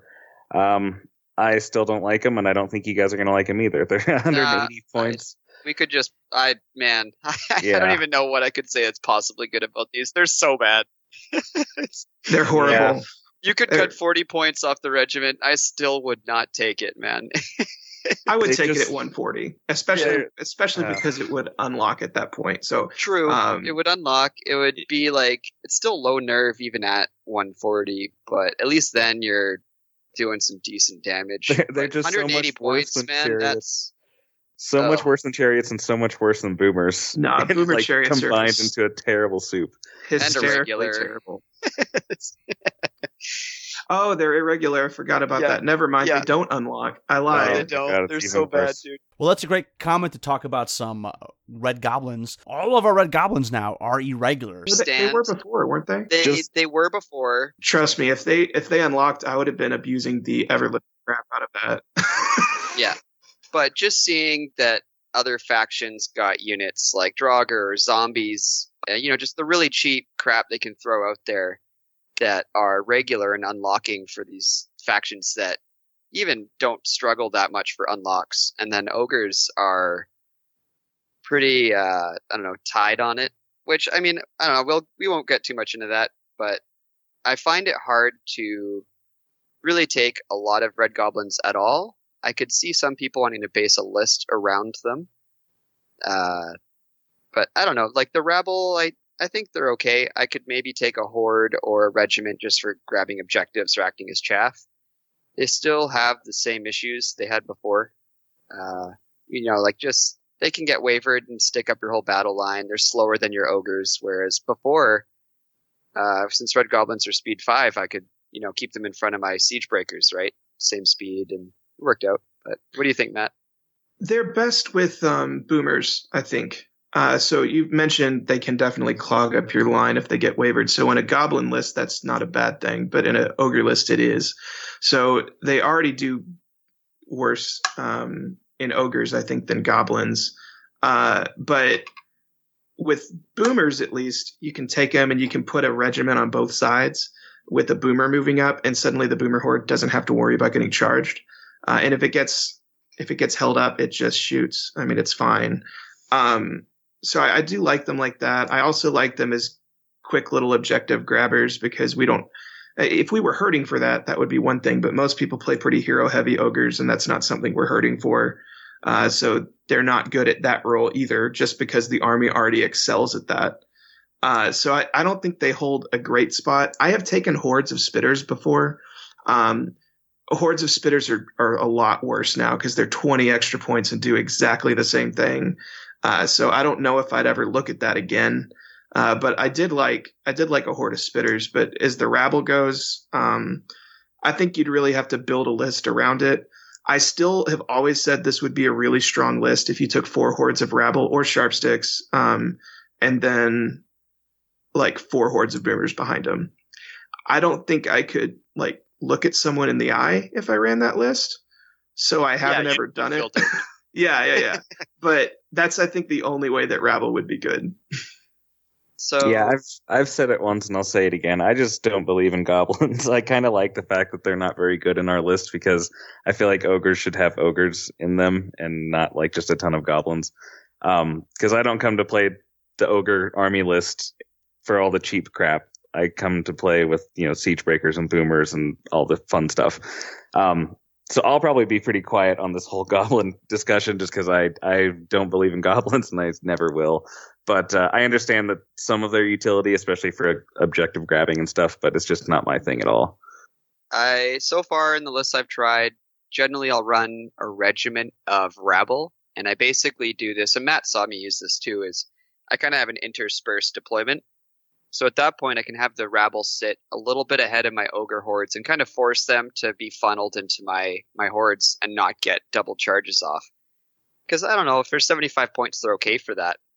and I had Red Goblin Spitters before as, you know, like that cheap backfield objective holder that can kind of do some damage, but a Warlock can almost do the same thing. So I, I don't know. They're they're okay. I, I haven't seen anyone with, you know, like these really competitive lists yet running Red Goblins. I'm hoping it could become a thing in the future, but I will say um, Red Goblins and Goblin Blasters are good friends too. Um, if you run Rabble right, and it's kind of hard to explain without showing you, but if you run Rabble right, you can almost make them a guaranteed flank delivery system for the uh, blaster. Um, and that could be useful, but again, I think it's stronger with goblins. And before we move on from the, the red goblins, I just want to point out on page 297, which is what they are on in the in the big main rule book. There's a just great picture of an ogre yelling at a, a, goblin spitter to hit his target, and he's got like a bunch of arrows in his back, and I, it just makes me Yeah. smile. I absolutely love that piece of artwork. Like so, if you don't, if you have the giant book, make sure you check out that piece of art because it's hilarious. I love it. that book alone, man, I, I could rant about how amazing it is for a while, so I won't, but We ready to move on to Red Goblin Scouts? yeah. I mean, I love these guys. Uh, I've loved them in second edition. I love them in third edition. I mean, I always run them as a troop. I mean, 100 points for you know speed 10 is great. I mean, it's fast, mobile. They're nimble. Thunderous Charge one, um, and now they have Vicious, which is awesome. Um, so yeah, I'm I'm a big fan. I always probably run two troops of these guys, and um, they're great screeners too because obviously with the height three, uh, it's the same height as our our ogres, and so you can really screen shots against the units if you choose. And um, but I, I, the nimble stuff is great. You can really get them out there. Speed ten. You could throw a brew of haste on them if you want to, and you could really reach out. And people think they have their dragon somewhere where you can't reach them. Yeah, you might be able to put a wound on him, clip his wings for a turn. How do you guys run the scouts? Uh, scouts are chaff for me, but they're great chaff. Um, the only thing, I, Vicious was fine. I'm not. I mean, they didn't go up in points, so I don't care that we got Vicious. It's great. I'm not arguing about that at all. The only thing that I would have wanted to see from them is a points drop, and I would have I would have paid for attacks. Like I would have been fine with five attacks and a points drop. Um, because they're dedicated screeners. But if anyone doesn't think ogres have flyers, I tell them to look at this unit. It's amazing. It's great. They're basically gargoyles, and uh, I think we all know how much everyone loves gargoyles. So my issue there, in comparison to gargoyles, which I was considering doing there, is yeah, they're speed ten, but the problem I had with them before, same as second ed, is the 911 nerve, which for 100 points, they're doing the same as gargoyles or beast packs or what have you anyway, because they're pretty much getting wavered or dead to one shot. And that's why, like, typically if I'm paying that points, I'd rather have something more resilient, like, you know, I don't know, even an ogre regiment. So I haven't used them that much yet. I was going to try out one troop, you know, just to have a chaff that you can basically put anywhere on the board as long as you're avoiding terrain. Uh, how about you, Tyler? Um, I don't believe in goblins, but if I were, these are the ones I would take. I I really like the idea of them as chaff, and for all the reasons you guys said, Nimble's still just so, so wonderful. Um, so yeah, I definitely like them. They don't make it to my list, even though they probably make sense to make it into my list. But I'm stubborn and uh, annoying in that way, I guess. I think that's why you're having problems in tournaments, Tyler. Just gonna say it. Hey, hey, to be fair, to be fair, to be fair, I've only run ogres in my first tournament ever. All the other ones I've played other uh, armies. So What about the sniffs? I mean, they're five points more, and they're they, they do hit they do hit on range for five plus, but their defense drops to three. Yeah, I don't like sniffs. Yeah, I wouldn't either because That's just five more points I'm giving away to the enemy. You're Correct. Five points more you're giving away. Your lower defense because they're only defense three, so you're even more likely to die to one shot. And any other chaff in the game can beat them in combat because you're you're melee four with no thunderous. And Yep. sure, you've got bows with steady aim, but seven shots on five, so you're not gonna you're not gonna do anything, right? So, yeah, I'd, Yep. I'd rather stick with the scouts. Scouts can still handle a little bit of light fire sometimes. Um, they can't handle much, obviously. If like an archer regiment shoots at them, they're dead. But um, if you know a hero with lightning bolt three takes a shot at them, they might be fine. Um, in fact, they just ate a shot for you. Thank you. You're doing double work now. Um, but I don't think the sniffs could take that. That that drop in defense um, basically says these guys are going to die the first time they're touched. Which, um, since we're already basically saying that anyway, I wouldn't do. I wouldn't pay five extra points for it to be more likely. It's just, it's not doing. It's not adding anything to the unit having seven shots that don't do anything. Well, Brindley, let's talk about Red Goblin Blaster. Oh yeah, man. So this is the unit more than any other that when I saw the rules come out, I had to like sit and think about it if I was happy with it or not. Uh, I think in the end it it worked out to a buff, but it just has a very different role. So the Red Goblin Blaster is now still speed five. Uh, it's got two profiles, so it actually has melee and range that have completely separate rules. So for melee, hits on threes, has three attacks with blast d6, brutal, and crushing three. So if you charge into someone, you can still get, you know, you're like you're rolling your blast, you're going to see how much you do, and then you blow up at the end of that turn. Great, it's hilarious, whatever. Uh, big thing of note when you blow up now, you don't actually hit units around you anymore. It's only the unit you're in combat with. Hooray! So there's no rolling. Yeah, there's no blowing up your own lines and just devastating your units, which happened to me at Masters. It was not a good time. But the big thing about this is it has this base attack profile. It's not an individual, so you can actually flank a rear charge with this thing. I've done it. I've gotten 21 attacks with crushing three or 21 hits, and it's hilarious. They're still pretty resilient with defense five and a nerve of dash 10. So if someone's shooting it, you don't carry your 65 points. But the new thing that threw me off, and I'm happy to see, even though I've never gotten any good use out of it, is it has a ranged attack. So you've got your three shots. Your ranged ability is five. So if you move, you're always hitting on sixes. So chances are you're not going to hit. If you do, it's blast D3, piercing one with range 12. So maybe you can force someone to come at you. Uh, you can try to do a wound and see what happens. I I've always missed, but I've had blasters reliably take out big units. Matt's been on the receiving end of that, and it's hilarious. And uh, by far now, these are, in my opinion, my favorite chaff unit for ogres. I like yeah, it. I I think that they they did a lot of interesting things with this unit because now you can play totally different from how the old Red Goblin used to play. Because the old Red Goblin blaster, you could just throw on a flank and stop like 600 points of werewolves because they were terrified of this 65 point monster. That doesn't really work anymore. But now that you can have it next to your lines, what I've found as as my favorite way to play it is this the, the way everybody talked about how they use the mammoth as chaff and how they block flanks of their own guys with the mammoth because of the base size. You can do that now for 65 points. And it's a really cool flyer defense, in my opinion, because you can have it kind of move up along the flanks of your guys.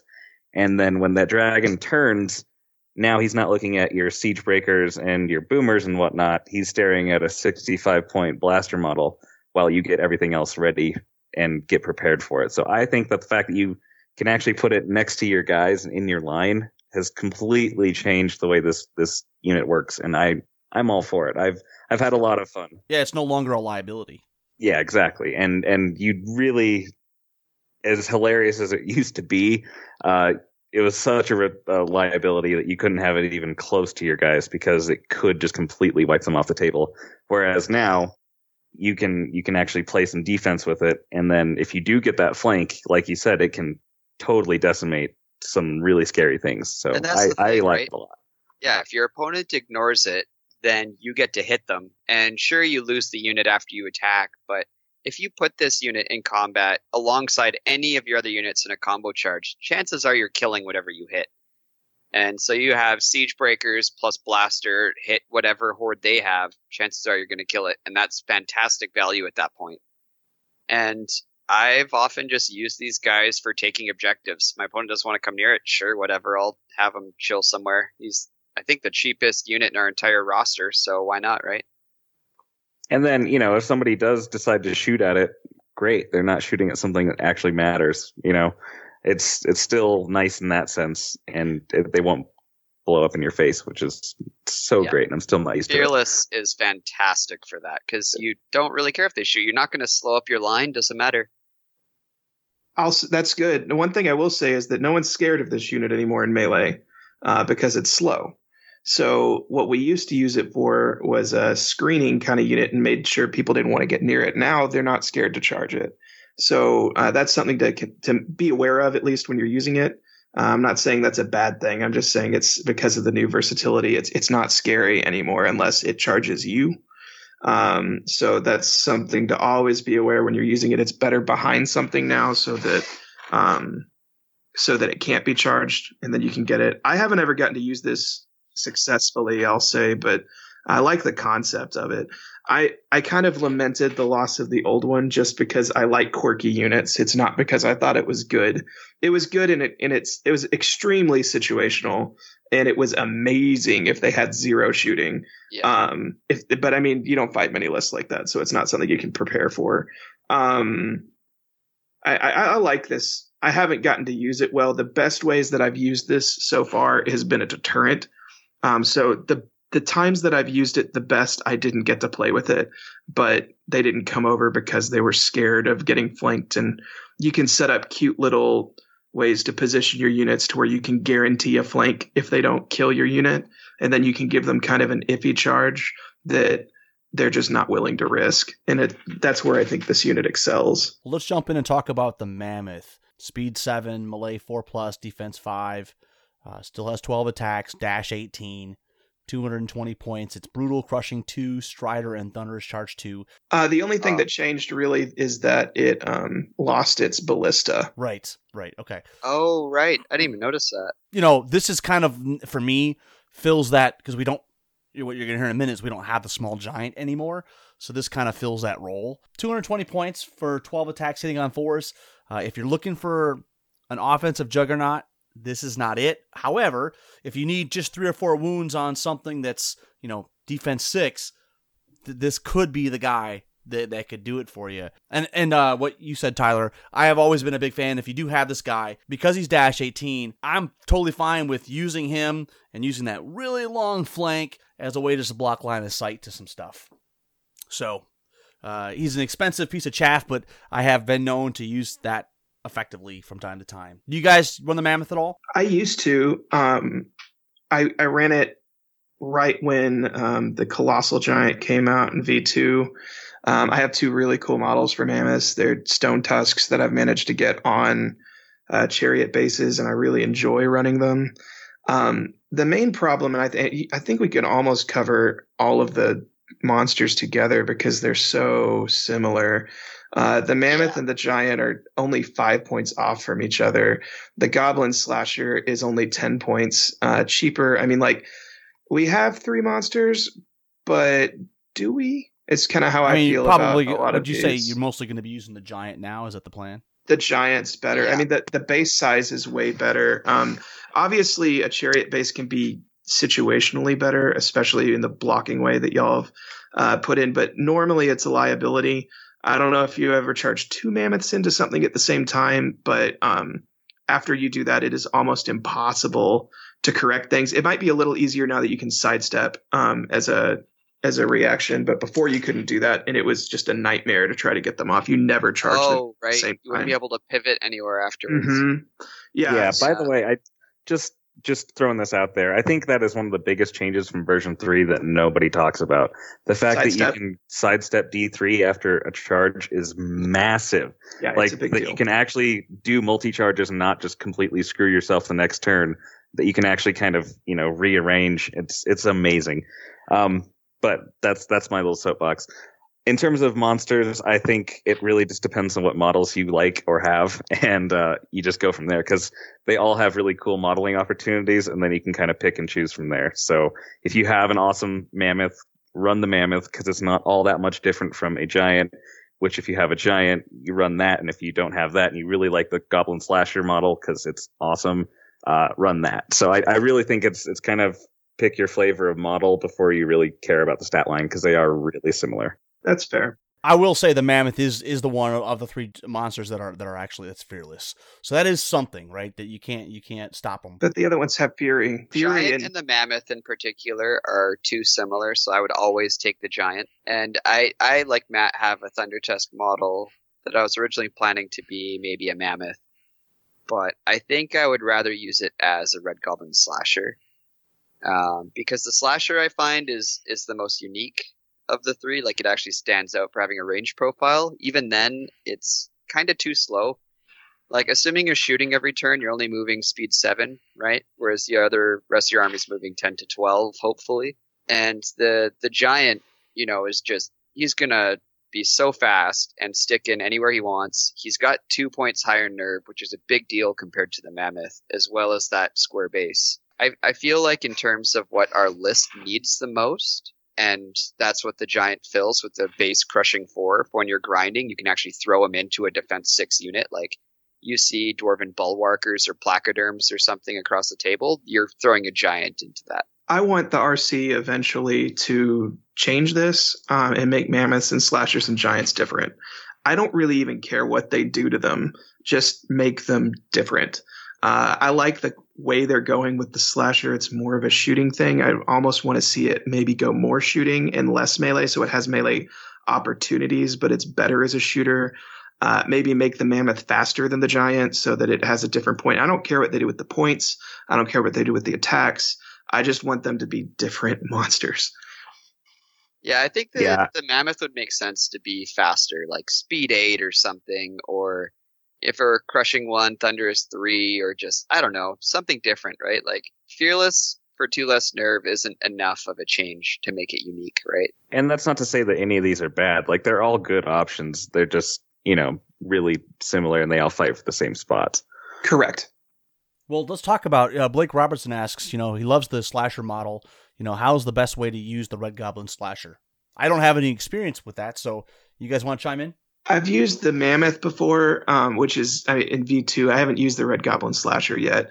Um, I do like that it is a Titan model, uh, which means that it's better at fighting than uh, the mammoth. It's just because it doesn't have that awkward chariot base. But uh, really, I mean, you just push forward. At least this is what I did when it was a when it was a mammoth and the mammoths had ballistas. You just push forward and threaten. Um, you take those blast shots. Uh, you get them or you don't. Uh, generally, I would put them into targets that it could potentially kill rather than something that you just get a couple wounds on. Um, sometimes you get lucky, sometimes you don't, and you push for those flanks because it's actually, I mean, it, it'd be pretty pretty decent in a flank. And the one thing that's different about the slasher is it's melee three up as opposed to four up as the other two are. Yeah, and it's got less attacks at eight than say the Mammoth at twelve. But the fact you're hitting on threes, you know, and and it only has crushing two. Yeah, it's not bad. Like I, I could see it being best used. Like Matt said, I would stick it on a flank, uh, because with range 36, you're never going to be out of range of anything. Uh, you could kind of use it to take pot shots at war machines if you want, or a caster hiding behind, although then you're hitting on sixes. Uh, but I could see it working well with boomers because, in the same way boomers can turn around and shoot a flyer, so can the slasher. And it also projects a wider threat range too, with 14 inches around that, right? So if you had this sitting around your flank, you could basically deter a dragon, I think, because it could also take the hit. 1618 is not going to die in one shot to a dragon. And hitting on sixes isn't as big of a deal when they're blast hits. Um, one, when you're taking two shots, you're, tr- I mean, you're getting lucky anyway, right? When you take the shot. Um, but you're fishing sixes, no big deal.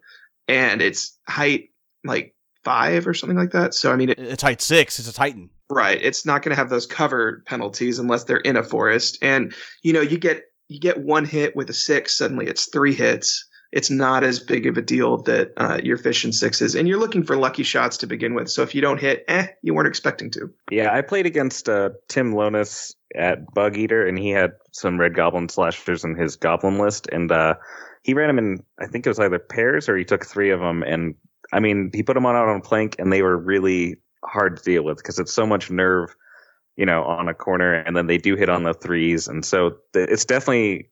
I think the way to do it is definitely put them on a flank and don't rely too heavily on the shooting, but just more rely on the fact that they hit on threes and yeah. crush pretty well. It's so weird that they hit on threes in melee, right? When it's more really designed to be a walking bolt thrower, right? So it's weird to me. It, it's kind of an enigma, and I, I definitely want to get mine painted up so I can try it out. Oh, it's amazing. I, yeah, It's it's because the model is badass, so rule of cool dictates it hits yeah, on exactly. threes. That's the exactly. It's reason I was going to use this monster great. in anything Yeah, is because I want the slasher model. That's that's it. I'll find a way to make it work.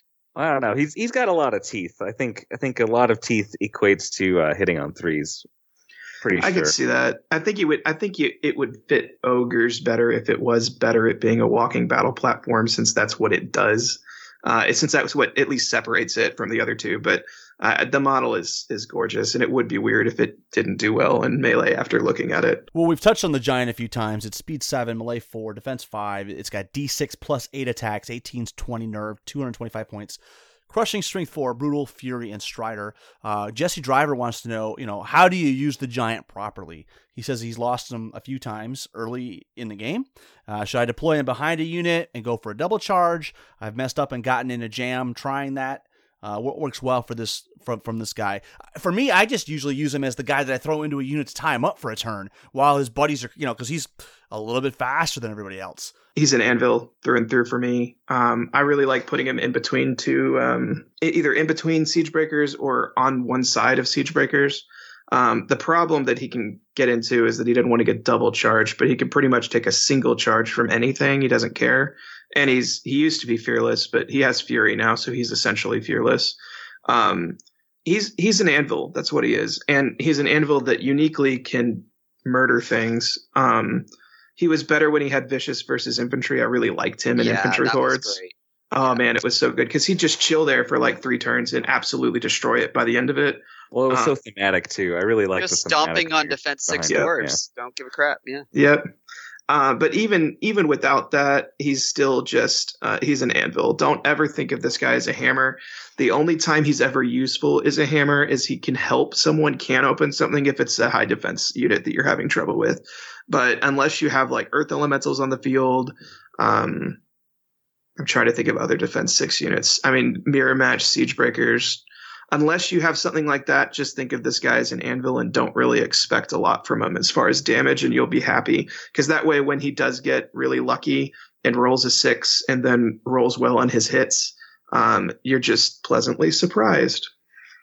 And I, I do think that, um, yeah, you're obviously he is way more um, anvil especially if you compare it to the colossal giant of last edition. Basically, they just melded the two giants into one giant profile. But if you do run multiples of the giant, like if you have two giants, then all of a sudden they can be hammer and anvil because those variable attacks get significantly better when you throw in a lot more into the mix.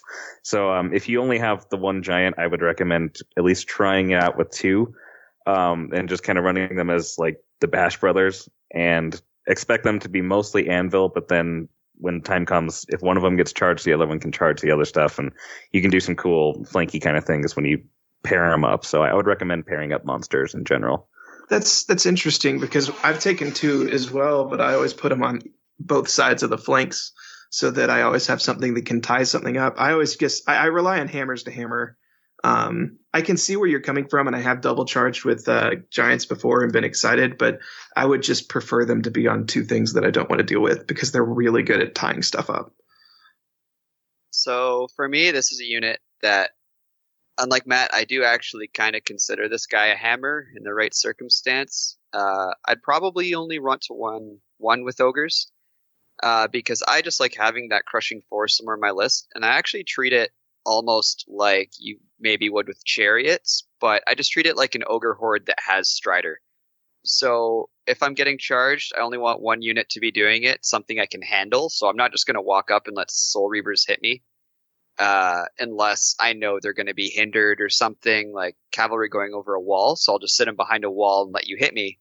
If you don't, I'm now projecting a 14 inch charge anywhere I want. I don't care.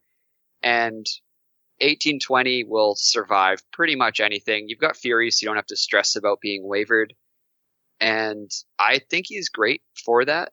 Uh, he can grind out still really well, like he used to with the high defense infantry or cavalry, as long as you just don't take too much damage on that first charge.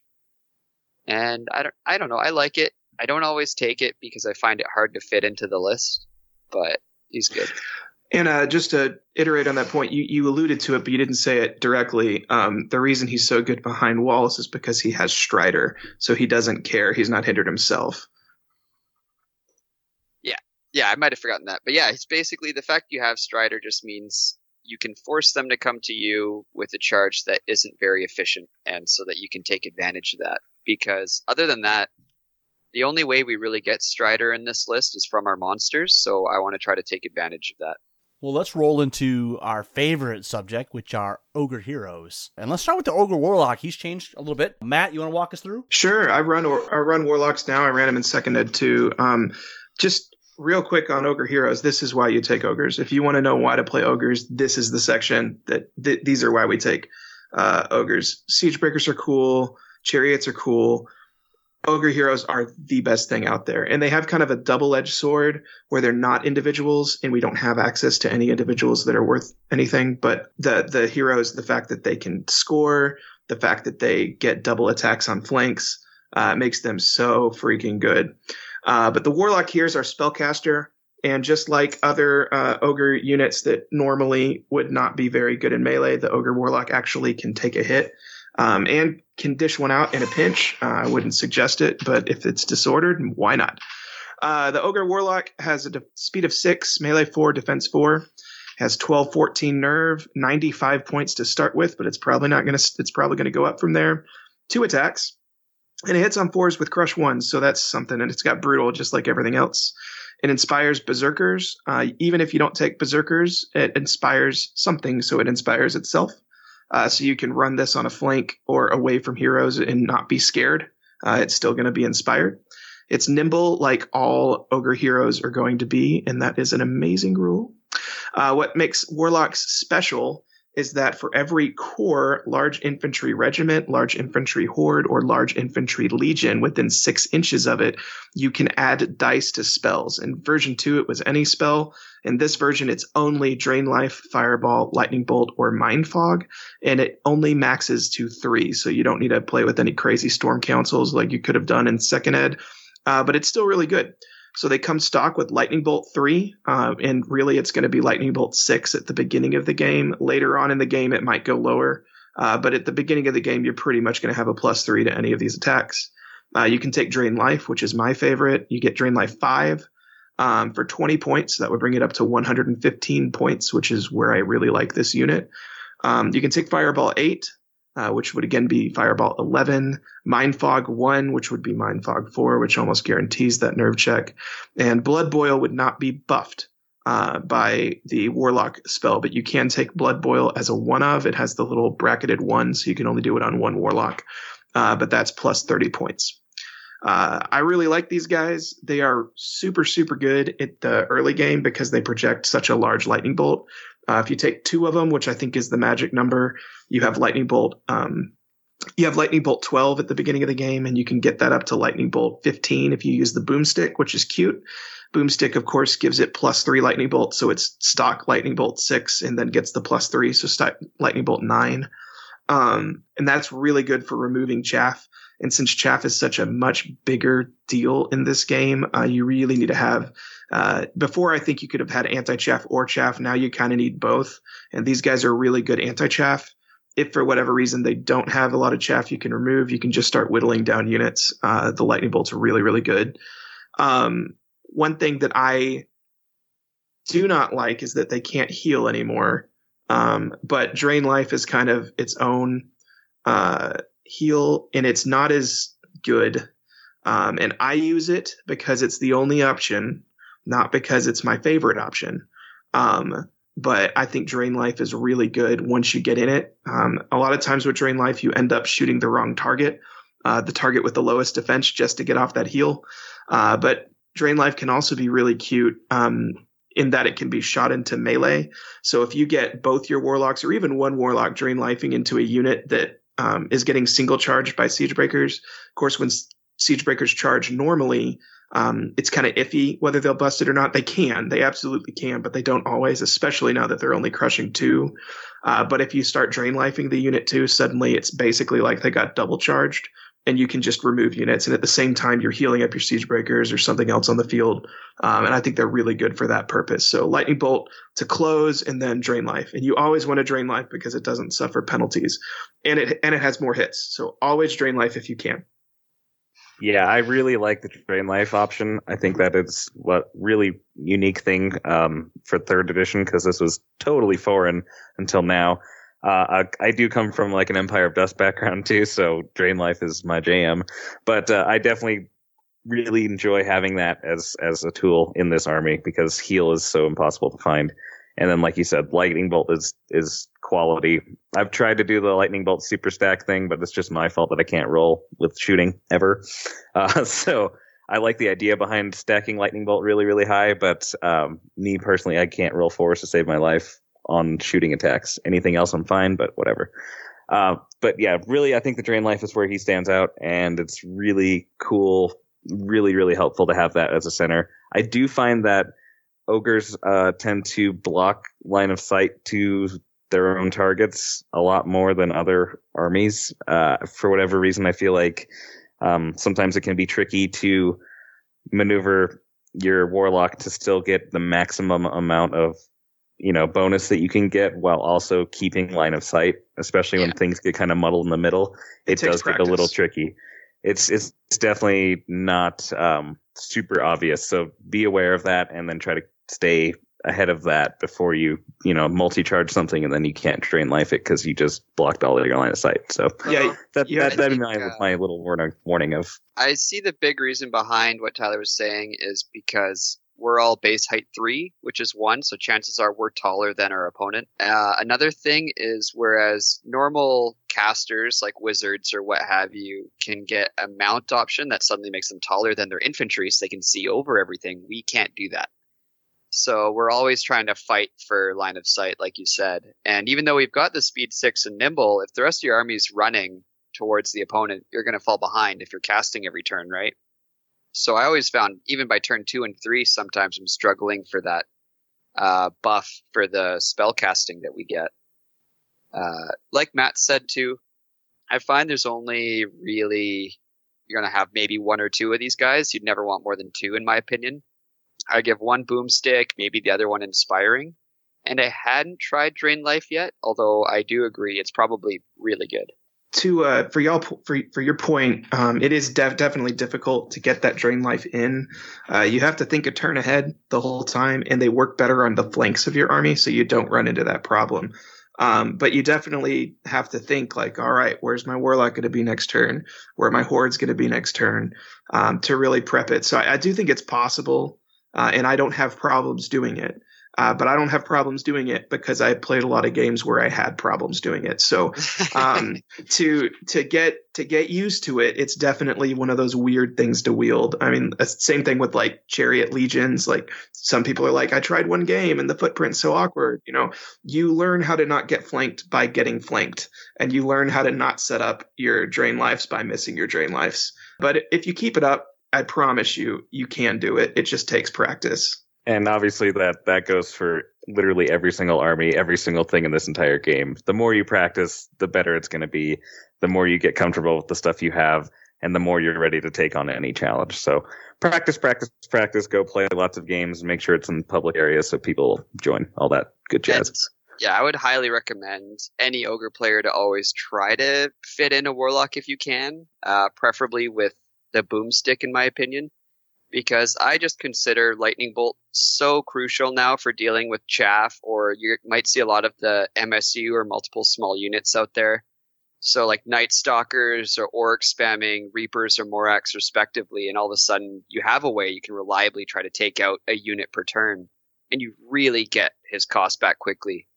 Uh, the only thing I wish they had, and is what I've struggled with ogres the most, is that we can't take the stealth aura on the warlock yet. And I think that's the thing he needs more than anything right now because if you're up against war machines, I think that's what we really need. So maybe in a future pack we'll see that. Uh, maybe some way to swap lightning bolt for for something else. Like if we could get heal back again, because I really miss taking heal and buffing that. Like when we had uh, Nomegarok. Yeah, I think we can take a moment here to mourn the loss of Namagrok or however you say it. right. Yeah, Man, dude, he Nom, was Nom Nom is Nom Nom was, was, amazing. So good. Yeah he was the best ogre hero out there. I mean, like you know, hands above anything else. He was hey, so if, good what if in the future, you know, we get some sort of theme list for ogres where it's like lots of berserkers and Nom Nom makes a grand return? Just say, Yeah, What- if the regiment's unlocked, bring it up. Uh, even if even then, I think we could just expect to see Numagarok make a comeback in the next Clash of Kings pack. Like many God, I other hope so. factions might expect units because yeah, just just like more had the fluff, like, other guys. I don't- yeah. yeah, I don't think any of them are permanently removed. Uh, so one of the big things kind of making me hold back on ogres for now in tournaments is just waiting to get Nomag and maybe a couple spell options, just to kind of round it out a bit. But that was just because I had like a couple bad games where I was like, I don't know how to deal with this. So I don't think the spell options are as big of a deal. I mean, we didn't have heal Probably not. before. We had we had the healing charm. Um but now, of course, since it specifically states what spells get buffed by their warlock ability, heal would not be among them. So you could turn before you could turn a heal a heal three into a heal six, seven, eight, just depending on how lucky you are and where you spot. And you didn't have that problem where you're trying to line up a shot. So sometimes when you line up a shot, you sacrifice a die to make it happen. With heal, you don't need to do that because you're shooting your own dudes, you know. So that was really good. Um, and of course, Nom Nom came with heal three. I think was he heal three naturally or heal he two? was he was heal three, so it often Okay, went up to yeah. about heal six. yeah, yeah, yeah. and the that nice thing cool. about heal too is it's while you're crossing the table, right? My biggest issue with losing hordes is on that second turn right before I get to charge, I lose something or it's wavered, and heal lets you stay above that, right? So Yep. it, it's either that or stealth. I find could be a big key component in the future. Uh, but I don't know. It's still good. Like I like the warlock. Lightning bolt nine is fantastic. And that's also you just mentioned that's one of the limitations of Drain Life too, because you're not casting Drain Life until you're in the thick of it. So normally, what I use Drain Life for is to maybe save a unit from death that would have died otherwise. Uh, but you're definitely not saving the first line. You're saving the second line, or you know that one unit that's definitely going to be out of combat for a turn. You can't do the preemptive healing that you can do if you could heal on turn one. Well, let's talk about the Boomer Sergeant. Still Uh, amazing. so yeah, Matt, you may as well cover that one. I know you love him. Oh man, I love. I mean, this is it's the same thing as Boomers, except these guys are just even better. I, I oh, man, I love I love Boomer Sarges. Um, I actually haven't run them in the major lists that I've been running, um, and I probably haven't run more of them than I should, just because I hate making ogre lists, not because I hate my Boomer Sarges. And my Boomer Sarges got a lot of paint love, so I, I want to. I'll, I'll I'll find a list that I like them on. These guys have four attacks in melee, eight attacks shooting same exact profile for boomers as far as hitting things and then they're 11 13 90 points. They're incredible. So they're just they're they're good for all the reasons a flag guy is good um which we'll get to and I'll, we'll mention the flag guy when we get to the flag guy but essentially this guy has the exact same melee profile as the flag guy. It doesn't look like it um, but the flag guy hits on threes whereas this guy hits on fours so they end up getting the same number of hits and the same number of wounds in the end uh, mathematically at least. I know fours are slightly more swingy, but who cares? Um, people give this guy a flank a lot, and then they wish they didn't. That's kind of cute. They score, um, and they can shoot, and they're what's so cool about them as opposed to boomers. I would prefer I would prefer two boomer sarges over a boomer horde any day of the week, even though I'm losing nerve and even though I'm losing um, losing uh, unit strength because they can split. And if you lose one of them, you still have eight shots. They can really mass fire really well. And that's one thing that makes shooting so good, right? So in melee, you can only get one, two, maybe three if the unit's huge. Uh, into it, and you have to work really hard to get that shot. Shooting's obviously a lot easier to line up, and you can get more than one or two units, um, more than one or two units shooting the same thing. So you can move this with your boomers uh, and suddenly have you know 40 shots that are going to be able to blast something and then it's looking at three units. So yeah it charges one of you and then the other two clean it up in melee the next turn. Or in shooting because there were three boomer sarges moving together as kind of a, a, a force uh, kind of one unit but three. So they charge one of them um, and the other two clean up with shots because these guys unlike boomers are better at shooting they get double the double the attack so they want to shoot if they can um, another thing that makes them great is they're only 90 points. So you can throw them away if you have to. Do not be afraid to throw Boomer Sarge as a way to make a make a melee stick. You can charge him into a unit and give the ultimate sacrifice as chaff. Um, another one of my favorite little maneuvers uh, to do is if there's no shooting, you can put a boomer sarge on both corners of a unit that you want to get in melee, and it's suddenly unchargeable. Um, I've done this to great effect against some units. One time I traded. Um, this was in V2, but the maneuver's the same in V3. I traded a Revenant Cavalry for a Boomer Sarge because I moved. Uh, I moved uh, siege breakers behind with Boomer Sarges on both corners, uh, obviously overlapping the corner. That and is suddenly, so cheeky. suddenly you can't so charge cheeky. them. You can't charge them. Um, and if they don't have any shooting, you're just like, all right, you can stay there, and I will eventually murder you at the Boomer Sarges, or you can charge and take one of the Boomer Sarges, and now you take a siege breaker to the face, and there is nothing you can do about it. Uh, they're just so versatile. They're such a good unit. Boomer Sarges are top three ogre units, period, for me. Not only that, too, Matt. Chances are you can flank them with the boomer sergeant as well on the other side. Yeah, for sure. push over either, right? So No, they're not. And that's eight attacks on fours with Crush One and Brutal. I mean, they're great. And if they survive to the end of the game, which inevitably at least one of them does, you can just send it on turn six and go go score on the objective I had no business scoring on to begin with. their only downside I really see is the lack of inspiring, which you just buy talisman for 20 points. And that was basically what I always did. I would run two back in second and then give one the inspiring and do something similar, right? Where you kind of checkerboard your units. So at least for me, the way I always saw it is I can just prevent any cavalry sized unit from hitting my ogres. And then, yeah, you just do the same trade you did. Yeah, they're they're amazing, and the world knows it, and hopefully that stays the same because they're they're just wonderful, and they're at a great price point.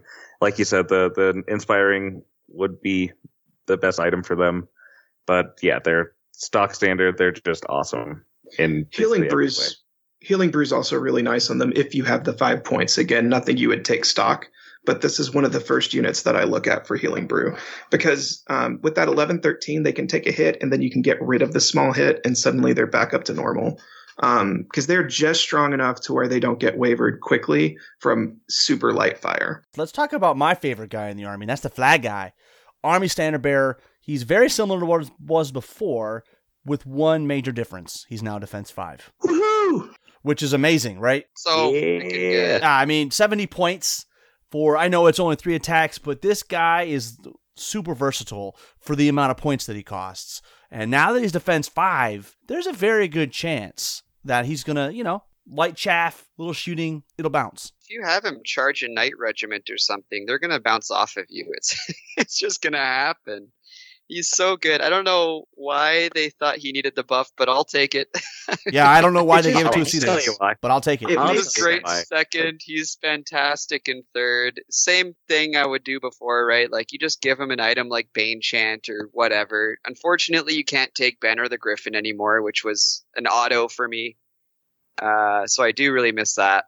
But I've had this guy rear charge something that decides to disrespect him, and he'll just one round them.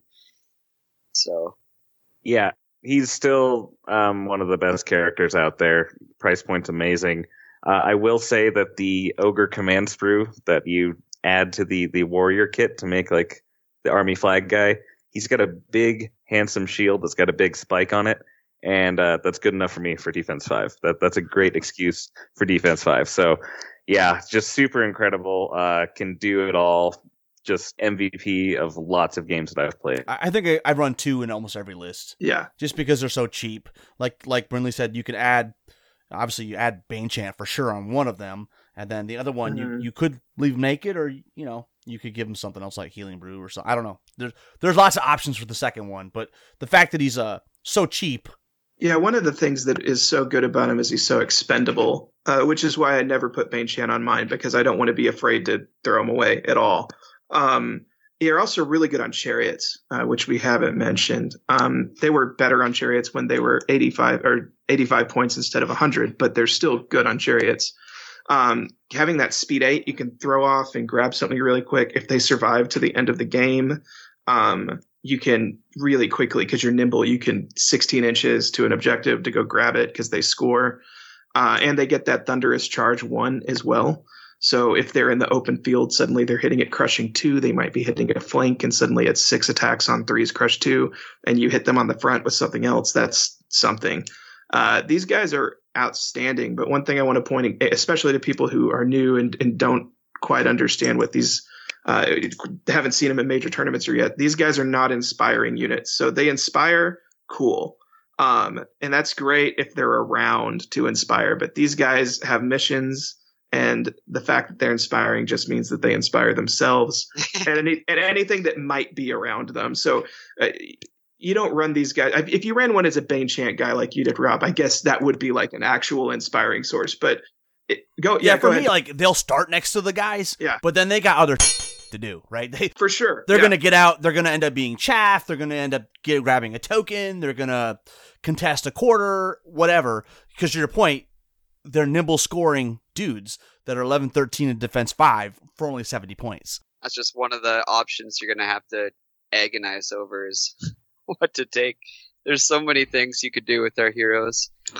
in tandem with um, Goblin Scouts, you basically have chaff for days with these guys too, and they're good. Uh, they're good on foot, and they're good in a chariot, and they do the same thing Yeah. either way. They're great. They beat down other chaff, like any kind of gargoyles or speed 10 or snow foxes, anything like that's going to bounce off this guy and then lose in one, I don't know, two turns maybe. And he's so cheap. He's cheaper than they are. With the chariot too, you, you know, you could just run up 16, turn sideways in someone's face, and they can't get around you. Exactly, exactly. Well, let's talk about some more combat guys. Let's start with the sergeant. Do you guys run the sergeant at all? Oh, yeah. I consider ogres to have four main classes of inspiring hero in terms of like what you want to pay for and what you get out of it. So like it goes army standard, sergeant, warlord, and Grokhagamok. Uh, so sergeant's the second one in this tier, and he used to be way too expensive. I think he was 130 points base before, and so since then he's dropped 20 points. Uh, I don't think he's actually changed at all. So he's still like hitting on threes, five attacks, nerf 13, 15, and crushing two, which is a bigger deal now than it used to be since, you know, most people lost crushing strength. And I just love to have this guy as that option that you pay more 40 points from the standard bearer, but you get something that can more easily survive a hit and can more easily beat down, say, chaff or something in combat. So he's really reliable. If you're ever to hit, say, I don't know, a flyer, you know you're going to make them sit down. You can still do the options for a chariot for 30 points. The crocodog, I would not recommend because I don't think you'll ever have an opportunity where you roll three ones unless you have cursed dice. Uh, the two-handed weapon option, I also don't think I would take because unless you've got a model that you really want to represent, crushing three isn't really worth it on this guy for going down defense. I'd rather be resilient. And then if you are doing more of an ogre gun line, you could take the heavy crossbow, which does lower your defense to four, but you get the 30 inch range piercing two attacks for 10 points, which is not bad. But I don't know about you guys, but I I've actually started using the sergeant a lot more now. Yeah, I used to hate on the sergeant quite a bit. Now I, I find myself, especially when points start to get tight towards the end, um, taking that hit from going on that tier list that you're talking about, going from the, the warlord down to the sergeant isn't so bad anymore. It's like, okay, I, I kind of see where I'm going with it. So I still prefer the warlord um, because I do think he's just more effective at, at what he's doing. But um, sergeant definitely has a place now, and I, I do like that if I need the points, uh, if I need to save the points somewhere else, that he's he's still a good option. So I, I like him a lot better now than I did. Yeah, I think the main reason the sergeant is at one. I, I- I just have to stop for half a second and say, why did they change it from captain? Because now we, we have the boomer sergeant and the sergeant. Oh, That it gets- that screws a little too, man. confusing. like captain was by far the better name for this guy. Yeah. Uh, but I think they did solve all the problems with the captain because the captain, now the sergeant, was in this really awkward spot where he just wasn't the warlord and he was way too expensive to be the flag guy. Um, thank you. Um, but now he is in a really good spot. And if the berserker bully didn't exist, I would, I would really be considering the sergeant at times. But I mean, the bully just kind of takes that spot for me. Yeah, so let's let's talk about the bully. Berserker bully is basically the berserker hero. He is a speed six, melee three, so he's a little different from most berserkers because he's melee three. Uh, defense four, as all unit strength um, goes. All these guys are, are unit strength one. I don't know if we mentioned that, but if we didn't, they're all unit strength. They're all scoring. None of them can be overrun. They're all mighty, essentially, in all the best possible ways, except better. Um, this guy gets eight attacks he has dash 14 nerve and he's only 130 points. He's brutal, crushing strength two, which is really spicy. Uh, he is inspiring to berserkers only, and he's nimble with the wild charge D3, same as berserkers. This dude is so awesome. I, I love it. He gets so many attacks. Um, you know, he's he's basically the same attack profile. Now that I'm looking at it, I didn't really notice this. He's like the same melee punchiness as the the slasher. Um, oh wow, on, he is. But he's on a 40, 40 millimeter base, and he's nimble. So, so just doesn't give and he's shit. nimble, and he's and he's wild charge. So I guess he's actually faster and better. So if you're looking for a goblin slasher to do offensive things only, um, don't do that and pick the berserker bully because he's yeah because he wants to that. run anyways right like you're yeah. not only faster with the wild charge or, or technically you could be faster you're probably faster you're always running because you want your berserker bully typically going down the flank because anything he flanks is going to die that's just how it works the only yeah. thing i wish he had and he doesn't, which makes me sad, is he can't take the crocodile because if he had his little berserker crocodile buddy, he would be so good. He's already yeah, good. yeah, he's, he's already he's amazing. Really now, I'll point out he costs almost the same as two flag guys. And he, but if you have the points and not the unlocks, which ogres are often looking at, um, he's at, he's stronger than two flag guys. And you mentioned he was inspiring to berserkers, so obviously he runs well with berserkers, but that also means that he inspires himself, so he can go on little solo missions and he's not scared. I do find his yeah, I find the inspiring mainly only ever affects himself because you've already got your warlock inspiring berserkers as well. Uh, so they kind of overlap a bit on that, but this guy's got a very different role, right? Like he very much just wants to go beat the crap out of things rather than support your battle line for inspiring. Between this guy and the berserkers, though, getting fixed, I think you could legitimately have like a, a mildly, at least, competitive army with just berserkers. With a thematic list, yeah, for yeah. sure. I don't know if it would be like top tier, but I, I think you would. I think you could get far with it. I and I don't. general could do well with it for sure. Yeah, and I don't think there's any combination that you could really screw up on either. So if you want like a tier two, tier one point five army list that's thematic, cool, and you really can't screw up, just take warlords, bullies, and berserkers in any order you want to. Okay, Matt, do you want to rant about the one that I know you love? I love the Warlord. He's so good. He's so good. Urgh, so good. Okay. So the Warlord is exactly the same as he was before, except he's cheaper. He dropped 30 points. That's a lot of points. Um, he's good on foot. He excels on a chariot. Um, so let's get into the stats here. So he's speed six, he's melee three, he's defense five. He gets seven attacks. He has the same nerve as a warrior horde, which is 15 17, and he's 155 points. He's brutal. He's got crush true too. He's inspiring and he's nimble. So um, this guy is so good at fighting things. He's like a blocker supreme. Um, he's basically a cheaper mammoth. I would I would say. I think that's I think that's accurate to say. He gets thunderous one if you put him on a chariot, which brings him up to 185 points.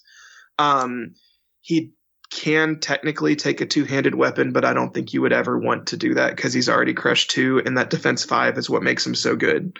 Um, he's he's your expensive hero. So if you want a hero that can actually hold his own, that might actually be able to murder something, that can reliably make sure a flyer sits on its butt, this is your guy, right? So the ASB might ground a flyer, the warlord will absolutely ground a flyer. Yeah. If the warlord gets a flank, he's going to kill it.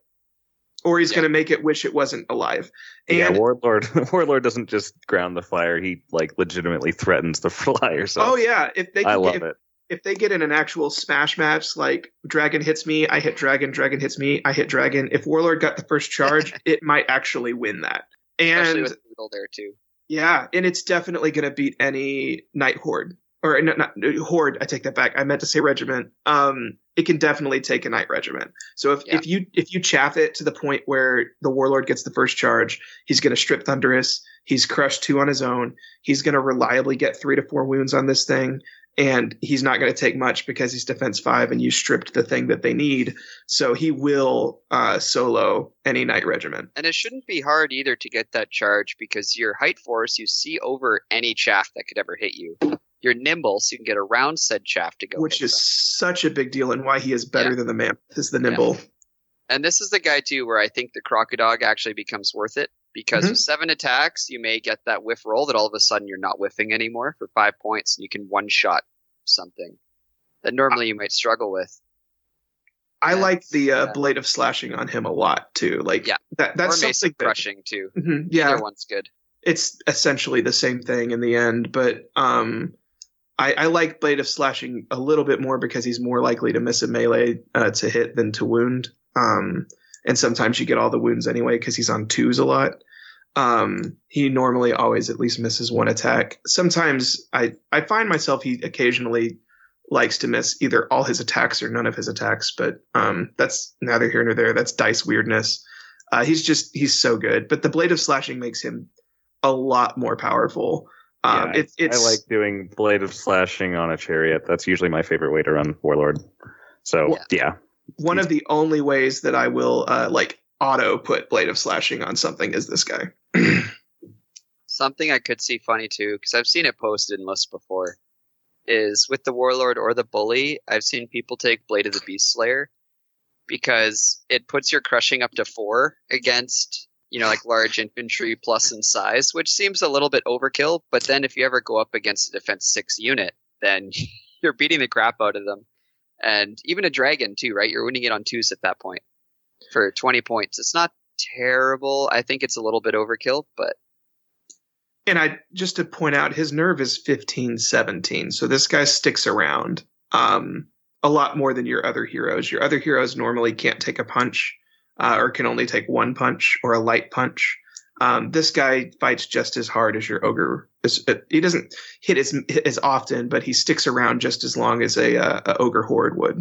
Yeah, and that's that's why I like that trade off, right? Like I said with the tiers of heroes, basically from this guy down to sergeant down to army standard, you you basically keep you know paying 40 points to get two more attacks, two more nerve.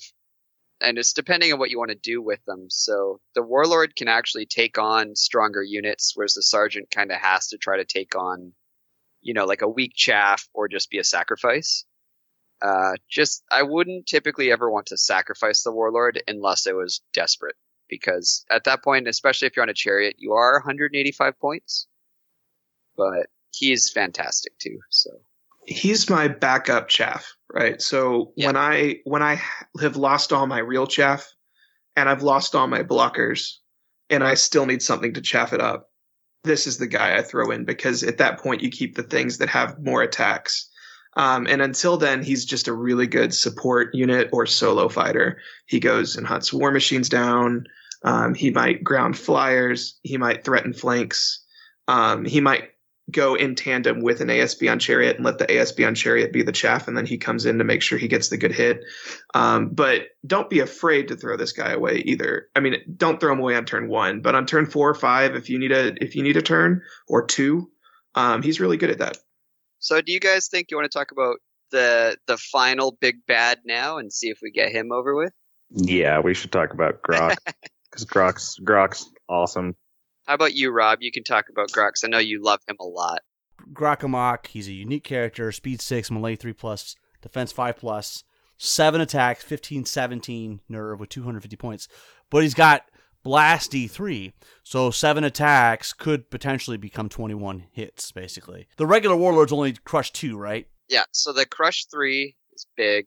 So I like to keep him in my in the middle of my lines, and so when when when you send in a unit that you don't think can one shot something, throw him in too. And if you have to, throw him into something. I mean, if if you, I've seen flukier things, right? And if you if you really spike that roll, you might be able to pop a big a big horde. On average, he's effectively 14 attacks instead of seven. Right? He's just very swingy. I've But, had yeah, times that's- where I get one single hit with him. I've had times where I do 30 wounds to Shobik or something in the rear, and it's hilarious. But That's the I- thing about Grok. You can't figure Yeah. out the math on him, right? I mean, you you theoretically could get an average, but your bell curve's a lot swingier with this guy. Yeah. So when he shows up, he shows up, and then sometimes he just whiffs, and I think that has a really good psychological effect on your opponent. Um, They're terrified of Grok way more than an ogre uh, warrior horde, and honestly, they do about the same output normally. Um, but he's just so scary very inspiring is a really big deal. And one thing I want to point out, even though Grok didn't change at all, he's the same points. Literally nothing changed about him. Crushing three is now a much bigger deal than it used to be. Yeah. You know, crushing three is the is the guy you need to send in when you got to hit those defense six guys. You're gonna need Grok or a giant. and and don't don't sleep on very inspiring because very inspiring it, in the ogre list especially when your army standards are running around doing their own thing and you know you got your warlord who inspires but he's off doing his own thing and Right. you know you got lots of inspiring this only kind of things very inspiring and having grok is like it's really really nice so don't don't overlook that either because it's super good The other thing about him is because he's a, he's an ogre character means he's nimble. He actually is fairly easy to get into a flank, right? And if you can get him into a flank, Oh, he murders it. he murders something. flanks are hilarious. Like you take Grakamok not necessarily because he's ridiculously good or anything. You take it because he's fun. When you get those big charges, and if you get him into a flank, it just turns into a massacre. That's the end of any unit and in yeah. existence, period. and and he's so unique in the fact that you know this is very much not hero hammer despite how much time we're spending on heroes but in terms of like all of king's war as a whole there's no character that can like one shot a horde except for grok like you can have like a really good vampire or whatever and i don't care because you're not grok grok can completely delete something in a way that nobody else can I've seen it happen before. I've I've had it used against me. I had Grok come up and do something like twelve wounds to a siegebreaker horde, and I was like, "Well, that's gone." Flip side though, he can also completely crap the bed. I've had that happen too. So yeah, yeah, yeah. Him crapping But- the bed is why I don't use Grok anymore because I just found it too unreliable that you need him to work and he doesn't.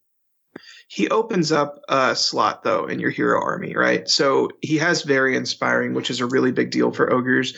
It's a bigger deal for ogres than other units. I don't know how y'all play, but I play very blocky. I set up like my I set up my um kill zone. I have second line defenses, so I normally only take up about a third of the a third of the map with my main core at least, which is really only about 18 inches wide, which is exactly how big this guy is. So he really is the only inspiring source you need in your main core, which means that you don't need an alternate inspiring guy because he's going to stick around. No one's going to kill Grok on turn one. Um, and that means that's another hero that you could either have as a boomer sarge or a warlock or something else that isn't inspiring your main line, which I think is uh, something to mention. He's basically a giant for 25 extra points that actually can murder things and inspires your entire army. well, should we keep moving on? You know, Brindley, you want to talk about the Red Goblin Bigot? Uh, yeah, so I guess so. We got two options for Red Goblin heroes now. So we did keep one of the ones that I thought we would lose actually, but anyway. So the Bigot now is cheaper than he used to be for his base cost, but the mount option is a bit more expensive. So he's 55 points base, and then the mount, if you want a flea bag, is 25. And so he's still speed 5, melee 4, defense four, zero unit strength because he is a yielding individual. So I think he's the only one in our entire army uh, with three attacks, 911 nerve, and base of 55 points. So the thing about this is he did gain crushing one, and he's still inspiring goblins only, so he inspires himself or blasters, what have you. But I don't use this guy as much anymore because in the past, in Second Ed, you could basically run him with a mount with speed 10. You could get anywhere in front of any unit and sit in front of them, and you block that unit as a chaff for one turn. But now, because yielding units can be ignored in terms of movement, they can just go through you unless they're disordered.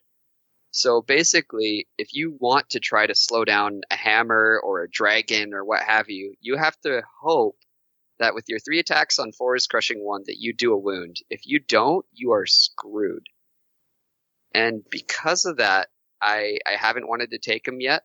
Uh, and I see the role of the bigot now being war machine hunting, or maybe trying to hit a ranged unit. because he's got the crushing strength one, which is which is decent, but he's 80 points now when you mount him because you got to mount him, right? Uh, There's no other way to to use them. yeah. well, I mean, he's, he's not effective at, at speed five, right? Yeah, they should just call him Red Goblin Bigot on Fleabag. that should just be his title. I have run a couple in, in third edition, and as a War Machine hunter, he is pretty good. Um, the fact that he is an individual and gets that, you know, basically that 360 degree line of sight, uh, he can get to where he needs to be, but he is definitely no longer a chaff, right? So he can disorder a shooting unit, he can take out a War Machine more reliably now with the Crushing Strength one, but other than that, that's really the only role. Like if you can't you can't send him into a dragon, three attacks, you might get one, you know, you might get one hit. Yeah.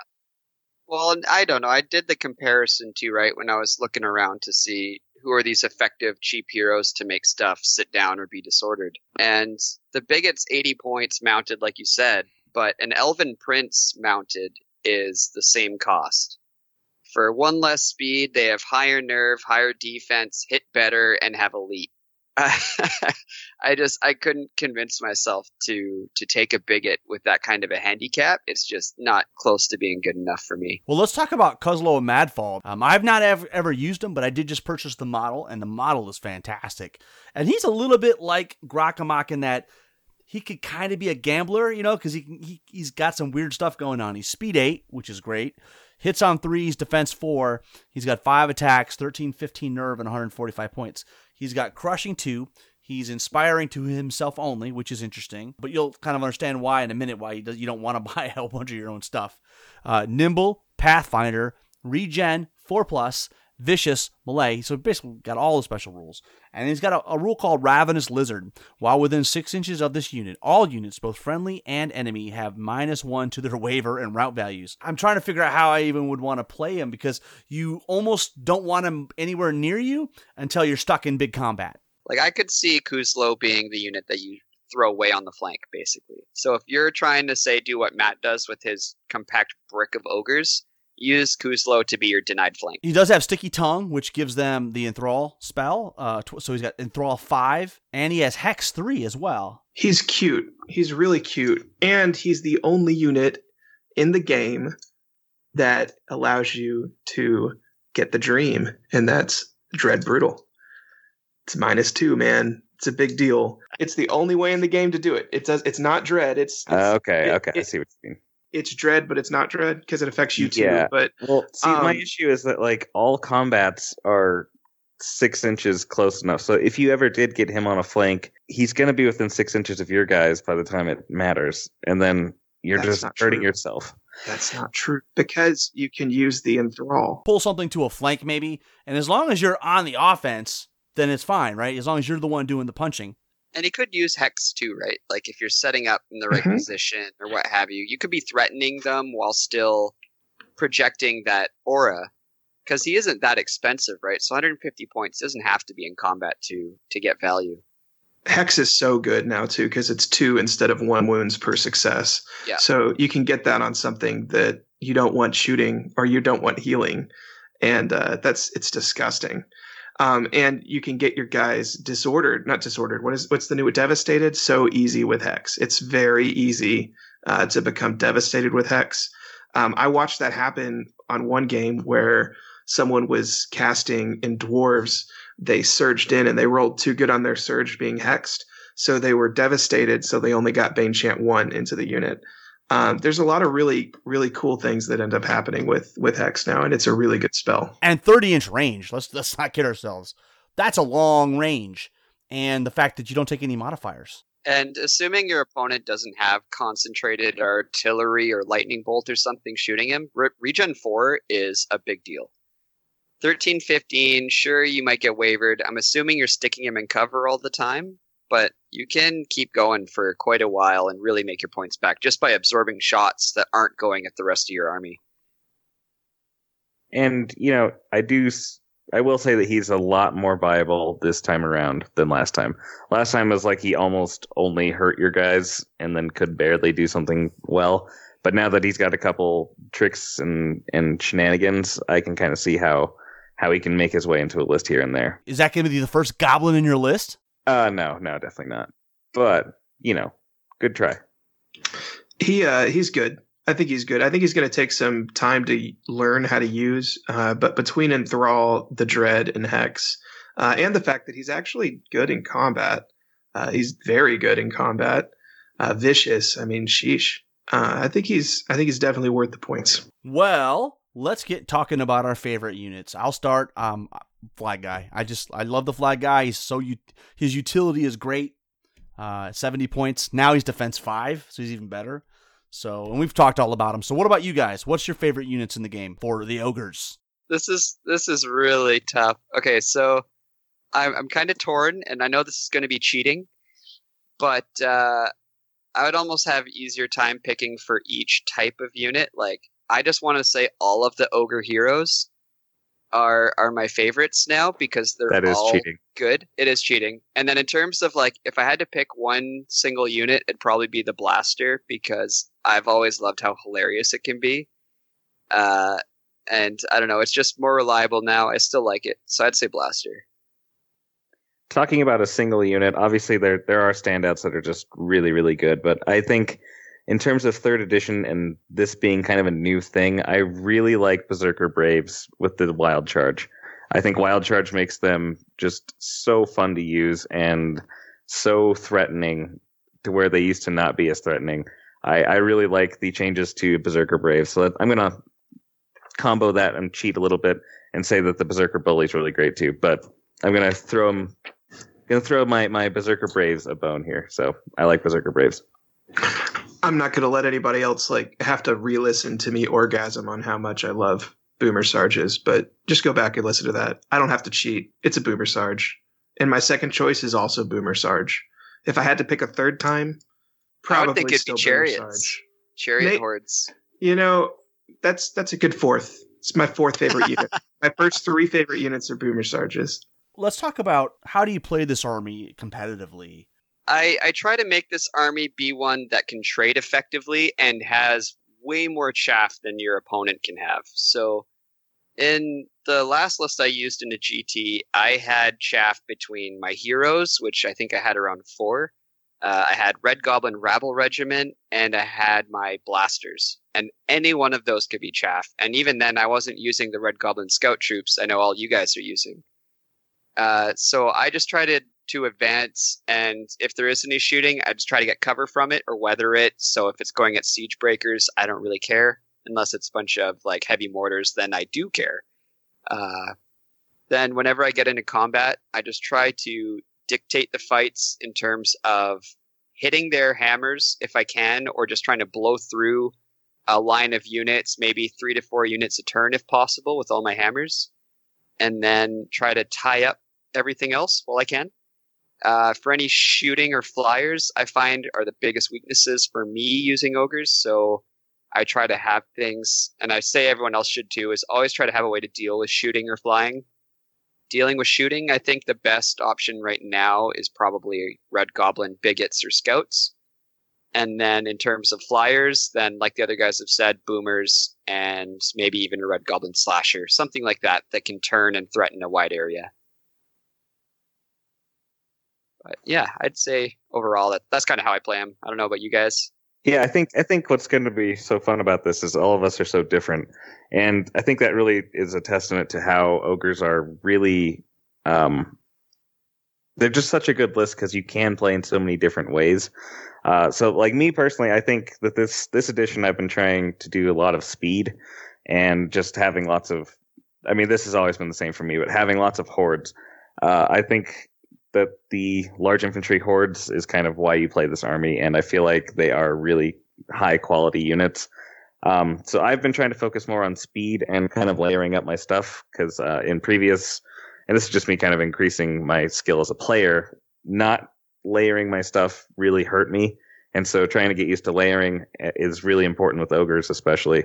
And I think, um, like I said, the the speed and when we get into like the lists, I think um, it's been giving me a lot of success. I really enjoy it, and it's it's a fun new way to play it. And um, I think in terms of really increasing your your skill as a player, just practice and try and play until you find something you really like because the ogre list is full of so many good options that it's it's hard to go completely wrong. For me, uh, winning with ogres, there's a couple things you really have to be very aware of. One, our units can't take as many hits as you think they can, so you have to be you have to be keenly aware of that. You want to avoid damage on your big main hitters for as long as possible. Um, two, we're not going to get the charge. We're too slow, uh, unless you're playing dwarves, which is our easiest matchup. Um, other than that, you're not going to get the charge. So you have to uh, make sure that you brought enough chaff to ensure that you fight for the charge, or you can also use chaff to block your units. I've already mentioned my little cute trick with the boomer sarges. You could do that with literally any hero. It doesn't have to be a boomer sarge. It just works better because they have a shooting projection uh, to to give it a threat in addition to um, just blocking. But you can always do that with heroes. You can do that with goblin chaff. If there's just too many things coming in, instead of um, instead of charging your chaff into one thing, just put your chaff right in front of your unit and make sure your guy's in charge range. Now you are uh, projecting a threat and making it impossible to charge this guy. Those are pretty much the only ways that we're going to get um, the first charge is if you sacrifice a unit to make it happen. It's going to be a flag guy, it can be goblin uh, scouts, it can be uh, that hero you really wanted to keep around, it could be a wounded unit. Uh, whatever it is, like that's the only way you're going to get the charge. Otherwise, you have to really know how you're going to take a hit. Never, ever let yourself get double charged. Um, ever. It's you will die. Um, and then another thing that's really important with ogres is a second line. Uh, once again, we use our we lose our units. It's just going to happen. Uh, you, it's it's going to happen. It's an inevitability. Uh, the other guy has stuff, so I mean, this stuff is going to try to kill you, and they are eventually going to succeed at something. Uh, if you have a second line to plug the first hole that opens up, your chances are a lot better. I've already mentioned that I like two-headed warriors in the back uh, to plug a hole. That's a really good one. There can be others. Boomers are another great option because boomers are still good at melee. So uh, they shoot until there's a hole and then they plug it. Um, you have to have a second line. So lots of chaff, second line. Grab as many heroes as you can fit in your list. This would be a good time to just talk about army composition. I know we talked about unlocks and stuff, but you know what units are in your guys' effective ogre lists? So the first thing you want is a core line, right? Uh, siege breakers are what I always use, but you could use other things. I've experimented with hunters being my core line. I would not do that if your meta has shooting. Uh, but in Texas, a lot of us don't take shooting, or we take very little shooting, uh, so that that worked. Um, you could use giants just as well, but you need something that can take a hit and has a high defense, or has a way to mitigate damage. In the case of hunters, um, as your core, uh, you need a shooting component uh, I would say warlocks are good at that. Boomers are good at that. Uh, if you like the shooter flavor, shooters could do that too. Um, there might be some other options, but you need at least some light shooting to remove chaff. Uh, you need chaff. So you're going to need your scouts, uh, or you're going to need uh, ASBs on chariots or ASBs on foot. Uh, if you're using them as chaff, I would suggest definitely giving your ASBs chariots because um, they're going to want it. Uh, you need at least some kind of support unit. So I know you've mentioned Bane Chant. I don't like Bane Chant, but I can see why it's useful, and I think it's more useful in this edition than it was last. Um, ogres used to have enough crushing that it didn't matter. Now they're kind of on that knife's edge where their crushing is good, but it's not amazing anymore. Um, so I can see why you'd want Bane Chant. Uh, I like Warlocks for the heal and the Drain Life support. I think Drain Life goes really well with ogres because it gives you um, healing and aids in combat, so you can almost double charge, even though you're single charging units. Um, but you're going to want that. You're going to need something to take care of flyers. I think boomers are the obvious choice. Uh, but if not, you could take like the bigot or whatnot uh, to ground um, heroes or whatnot. Uh, without boomers, you're really going to have to watch about how your units are positioned. Uh, fighting fi- flyers is just as much about making sure that you're covering their drop zones uh, and making sure that you're not leaving yourself open to flanks, which really limits your options if you don't have boomers. I think boomers are the best way to deal with flyers in the game, not just in the ogre list, like in the game. So take those. Um, but it, as long as you have a main line that can survive, a second line that might be weaker but can take it out, uh, some sort of support unit, be it boomers, casters, or something of the, tween, of the tween, and chaff pieces. Uh, you should have a pretty good ogre list. So I can go next then. Uh, I guess I could just list off like an example list I made in a second to kind of get through my point. But uh, I play slightly differently than Matt. Typically, I like to play more of a wider game and only have like one deep line of ogres. But I try to keep them alive as long as I can, so I can move my whole line at once forward. You know, like the twelve a turn, what have you, and keep it pretty uniform. So I often run a lot of chaff to try to basically keep things away from my hordes unless I get to dictate those fights. So just to like run through an example of the list that I made, I had like one each of like hunter and warrior hordes, two siegebreaker hordes that basically make this core of my list, uh, as you were saying. Then I've got a whole bunch of chaff between like Red Goblin Rabble Regiment, uh, Red Goblin Scout Troop, two Red Goblin Blasters, and then four heroes of a Berserker Bully, Warlock with a Boomstick, Army Standard, and an Ogre Sergeant. So every one of these guys has a different role. And basically that means when I'm deploying, I can figure out like what does my opponent have that I want to deal with, and I can stick them down wherever I want.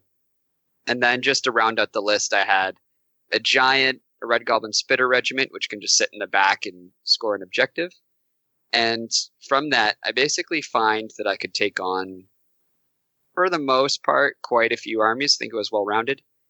And it's got a mix of crushing strength, which I think everyone should always do because you never know if you're going to wind up against a defense two spam army, an ensnare spam, or all flyers. You know, it, it could be anything. Um, for the most part, I build to face against balanced lists. And the thing that that list in particular, or what I've been using lax a lot, is the boomer hordes. So I think at higher points, I would try to include those as well. How about you, Tyler? Uh, yeah, so I've kind of alluded to what I've been trying to do with third edition. I have tons of ogre models, so I just try lots of different things. But lately, I've been on this speed kick, and I've been really enjoying it. So basically, I do have the the kind of central um, block of stuff. So I basically, in my list, have two Berserker Brave hordes that are in front of my two warrior hordes. One of those has the two handed weapons and uh, so that's kind of my my core of things. And then I have a warlock in there for the lightning bolt, for the drain life, all that kind of stuff. And that's kind of like the main, I don't know, center of my army. And then the rest of it is all pretty fast. And and you can't sleep on the uh, the berserker braves because they're fast too. Um, so this whole this whole list is, is really quick. But then I, have got the uh, the two hunter hordes. One of them has haste. One of them has Mead of Madness and then um, I've got the chariots, and it kind of depends on on my opponent and how they are setting up a little bit in terms of how um, heavily on one side or the other that I put all this fast stuff. But I've found that it's it's surprising to see ogres at this kind of speed, and it tends to throw off a lot of people.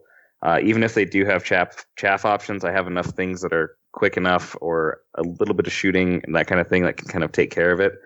Um, and just just kind of having a fast list like this has been good for me in terms of like flyers and things too, because I can tend to get into uh, central areas and and like close the gap faster than a lot of other things.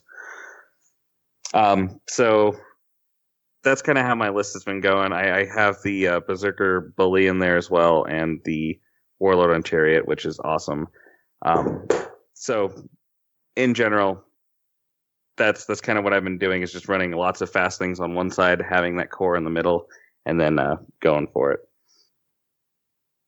So, if anyone else has any uh, example lists, uh, now would be a great time. Yeah, I do. Um, now, I, all the things I harped on, I don't use too much in this list, so that's going to be kind of ironic. But this is me trying to make V three work. Uh, this list is this list is twenty three hundred. Um, so if some of you that play a little lower, that this is like my possible lone wolf list. Um, lone wolf, of course, is the really big tournament here in Texas. It's probably one of the biggest tournaments in the U.S., if not the biggest tournament in the U.S. But anyway, um, I'm taking two chariot hordes is my base, which I think I talked about. One of those has Pathfinder, one of them has J boots. If I could give both of them J boots, I'd just take that instead. That's how good J boots are. Um, I have two units of scouts. Um, and then for my core, and of course the chariot hordes are kind of cores, but they operate separately, so they don't need assistance. Uh, they need chaff, but they don't need like assistance. Um, so my central core is two hordes of siege breakers and a boomer horde behind them. Um, the boomer horde does the same thing that I would normally do, and instead of um, instead of boomer sarges, th- these are definitely holding the boomer sarge role, um, but I took warlocks. Um, that's for some early game removal with the lightning bolt and for late game healing. And basically, if I could take two Boomer Sarges and Nom Nom instead, that's what I would do. It's just Nom Nom's not around. Uh, so this is my way to get around the fact that we don't have Nom Nom anymore. So this list might drastically change if we get him back. Um, but the Warlocks, I have both with Drain Life, one with the Boomstick, one with Inspiring. Um, so that's really useful. I take two Ogre Warlords on Chariot an ASB on Chariot, and then a Goblin Blaster because I had the points. I would much prefer this guy to be a flag guy, but I literally don't have five points. um, I don't like the Blaster just because I don't use him very well. I think the Blaster's really good, um, but I've almost used him just to score and threaten rather than anything else. I don't care what happens to the Blaster though, so he's also really good at chaff if I need a chaff piece. Yeah, like I primarily use it as chaff, and then if I don't need it as chaff, it's hitting some, so it works out. yeah, it's not bad. I like. I just. I don't. I don't understand the blaster. That's it. I. I understand it on paper. I'm just not good at using it yet. Well, and you're better at using heroes overall, anyway. So you, That's right, you generally yeah. have your points committed into boomer sergeants and stuff like that. So Well, we did have some questions about army construction, and uh, we answered most of Rob Clark's questions. But one he did want to ask is Can an MSU Ogre army work in third edition? What say you? uh, no. Yeah, well, from a straight unlocking standpoint, no, but you could still do a mix of one. So you could have, I don't know, maybe three ogre hordes, which would allow you to have anything of three heroes and a mix of three hero or uh, monster and war machine. I guess we don't have war machine, just monsters. And then you could have, depending on the points level, you know, like six to ten regiments. But for for the long answer, it's gonna just sum up to be no because, in my opinion, unless you're using Berserker Brave regiments, they waver far too easily.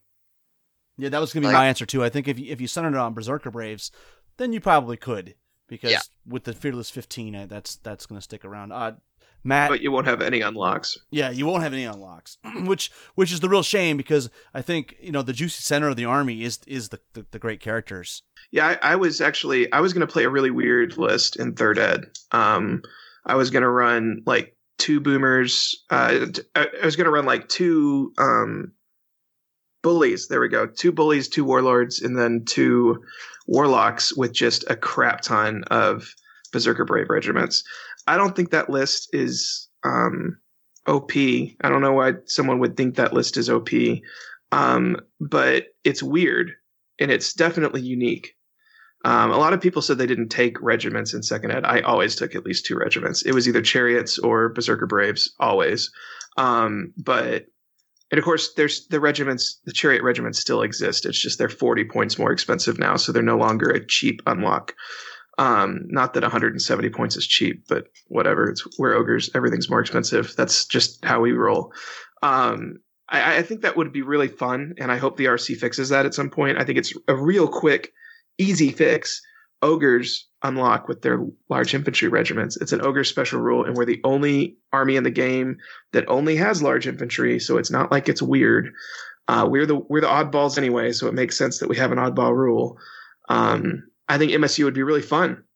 I don't think it would be OP. I think it would be like fighting a hornet's nest. You know, e- each individual hornet's really easy to slap, but hopefully you die to death by a thousand paper cuts. Um, and maybe not. I mean, a Varangur list or a Northern Alliance list or an Undead list just coming hard and killing literally everything on the first hit. Um, you know, you, you probably just don't have the stamina unless you know how to play it right. But I think it'd be really fun. So now let's jump in and talk about some strategies for playing ogres against certain kinds of builds. Let's start with fast and flying armies. We talked a little bit about boomers, but we have a specific question. Mike Jacobs asked, how can ogres effectively deal with armies composed of a lot of flying units? My ogres faced off against a full army with eight units of torture souls and two archfiends with fly when I was at the Chicago Masters with Ogres, I had to play against an army that was basically exactly that. He he had the tortured souls before they got nerfed, so they were really strong at the time. And I went into this thinking, "Oh crap, what do I do?" And from that, uh, I can tell you the hardest thing to do, but the most effective, is knowing how to force them into charges they don't want. So that can be anything of forcing them to be in your flank so they can only charge your flank, but then blocking it through the use of impassable terrain or another unit. If they can't fit, they can't charge you. So you can do that with an ogre list because you tend to be pretty compact. Uh, you could also try using a lot of chaff, which I always try to have quite a bit. And so you can force them to either not be able to charge you or get a charge that they don't want. So say one tortured soul horde and a siege breakers is not going to kill you, and then you're going to kill them in return. Uh, so that's one thing you could do. Boomers are an obvious option, um, but against all flyers, they can struggle a bit because they can only take out one unit at a time, maybe two. Uh, so I do find that like forcing them to also be hindered, which most of the time those lists lack Pathfinder Strider.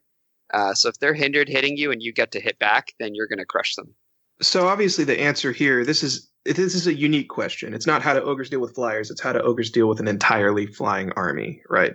So I think the answer there is going to be well, we're it's it's unless you know very well how to deal with flyers, anyone's any army, any army is going to have problems with the uniquely totally flying army. Um, so with ogres, how do you deal with like basic flying? We've already gone over that with boomers. I don't need to explain that again. Um, with how do you deal with an entirely flying army? Um, learn how to play about flyers, block up, watch your flanks, and use boomers to the best effect that you can. Uh, put them to at least block one side. Um, I really like if the scenario allows me to to deploy on a far right or far left flank in a block against flyers. That way, I only have one flank to worry about to begin with. Um, it works perfectly well with invade. Um, it works good with control you're gonna you're gonna give up.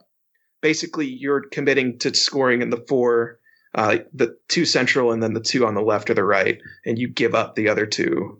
Uh, but that's okay. It's not a big deal. You just have to really commit. Uh, just like in loot, where if you only went after two tokens and you just gave them the third token, it's the same idea. It's a gambit, right? Um, but really, as far as a whole flying army, it's going to be hard for anyone. I think. I think uh, ogres have a better chance of dealing with it because boomers are just so good against flyers. Um, but you know, you you make them come to you. You dictate where you fight. You do that by using smart deployment and smart tactics, and you block up. Don't leave flyer-sized holes in your line. That's a great way to get charged in the back. Um, and don't let your heroes like you can't dangle your heroes. If you dangle your heroes, they're going to pick them up and look at look at a flank, and that's that's the beauty of flyers, right? So like if a flyer comes down without being able to charge something, and it takes like three turns to get in your rear. Um, if a flyer is given a dangled hero, they can charge it, kill it, and turn around, and they're looking at your rear like one to two turns faster than normal. You cannot do that like that can literally end the game with a single mistake. So you have to be really careful with flyers. Uh, but I don't think ogres struggle against an all flying list any more than another army would. The all flying armies are harder to do now because most of the heavy hitters are irregular, right? So, and most have been toned back a little bit. So, well, they they can still happen. Hopefully, you just don't have people in your area that use, you know, like four dragons or something. But uh, those lists tend to not really win events, so you don't often see power gamers use them. Uh, and unfortunately, like whenever you're playing against all flyers, just go into it trying to like think of how can I learn how to play against this and just try to have a fun time. I yeah, I don't know. I mean, you guys definitely covered it. Yeah. I mean, there's only so much you can do. Anchoring against the side of a terrain piece is probably my best advice. Just try to find a big Don't even if it's just a forest or something that blocks line of sight. Um, obviously, impassable is the best thing, but yeah, just try to anchor onto a thing and limit how many flanks you can give them. Make sure your angles are tight and don't open up at all if you don't have to. Yeah, and I will emphasize too, I, I don't think like these all flying armies or heavy shooting armies aren't that common. Like the internet makes it seem like they're they might be everywhere in tournaments, what have you, but it's very Right. dependent on where you are and like what kind of level your region's at. But a lot of people just go in tournaments and they've got very fun lists. So Yeah, I've, Hopefully I've you shouldn't seen even one see a half. I've seen one and a half of these, and that was last edition. I don't think they can even do that anymore. And the other one was a all frogs Trident Realm army, which is only half. That that's where the 1.5 comes in. yeah, I think out of yeah, it's hundreds of games six. and I've been to well over a dozen or twenty tournaments or something. I think I've played all flying lists twice, maybe three times. You're going to see flyers constantly. Yeah. And, but you have the tools to deal with flyers, so no problem. Yeah, we talk about how you compete against the shooty armies. What Matt said about anchoring on the flank and you know basically moving to one side or the other, same thing. If you've got a big you know gun line of goblins out there, you just make half it not even be able to shoot you because you're just all on one side and just push forward. Mhm. Um, I won against a War Machine list that way. It was hysterical. Um, I put up my cab front, you know, on the right flank, and uh, the dwarf afterwards put up all their uh, organ guns on that said right flank, and I just redeployed. So turn turn one, I was like, nope, I'm not going down that, and just went left. And because those organ guns were so far on the right side, uh, they never never got to shoot because they would spent their whole turn like inching four inches to try to get closer and closer. It was so funny. yeah, reload's a problem. Can't move and shoot. You only got so much range. You got to deploy. You can you can absolutely out deploy them. Yeah, I think with shooting, the major problem you have to look at you, you have two basic uh, basic options. One, use terrain, hide, don't engage, uh, endure the storm, score. Right, that's one option. And then the other one is you can only shoot so many of us uh, and just charge full force, go into it, and give what we call a target-rich environment. And just play Um, on dice. Operation. Grill. Just push it right Right. into their face and just kill some, but some of us are gonna are gonna make it, and we're gonna be swinging because those guys once you get them into combat, Oh yeah, you eat them. Like- there is And- cute things. One cute little tactic I will say is really really cute. Um, you can put goblin scouts behind your main force, especially chariots. They're so good behind chariots. Uh, goblin scouts are deceptively fast, so people don't even see this as a threat. Uh, it's really good for war machines, but it's good for anything that you don't want to hit. You can put your goblin scouts in range of a war machine or something else, just barely, right? and then you put your chariots in front of them. So the chariots screen, and sometimes your opponent won't even notice that those goblins can charge. The chariots charge the next turn and they go far left or far right. So these goblins suddenly can see what they couldn't see the last turn. And you can take the war machine. It's a really cute little way to maximize your charge distances and get the most out of those things. also keep your chaff alive. Nothing worse than putting it out front and getting it shot up right away. You know, keep it behind the siege breakers until it's time to get them out there and actually tie stuff up. Uh, I was gonna say, yeah, like the biggest counter I think to ogres is indirect war machines because they can generally fire over their lines to hit us, and cover doesn't help us at all. So that's the case where you either have to hide behind terrain completely, or just rely on chaff and just bum rush them and pray to the dice gods and shout Valhalla. Uh, and that's the case where I think you do sacrifice the Red Goblin Scout troop because on that first turn you just run up and you run the scouts in front so they can't shoot you. March it up 20 and put it right in front of the thing or wherever. And just like, okay, you got to shoot me first. I think cannons are the only direct firing war machine that ignores cover. So for the most part, as long as you can get within 12, they can't shoot you anymore. So you got the two turns you have to weather. Yeah, but the cannons have grape shot now within 12. Yeah. Which is That that's the one exception is cannons.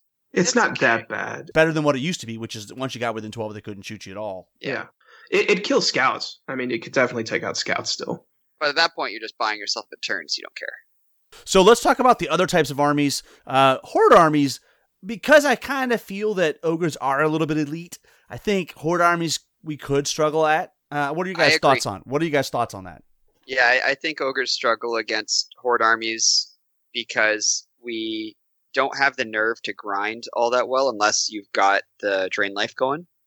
And all of our crushing strength is typically wasted if you're playing against something like zombies.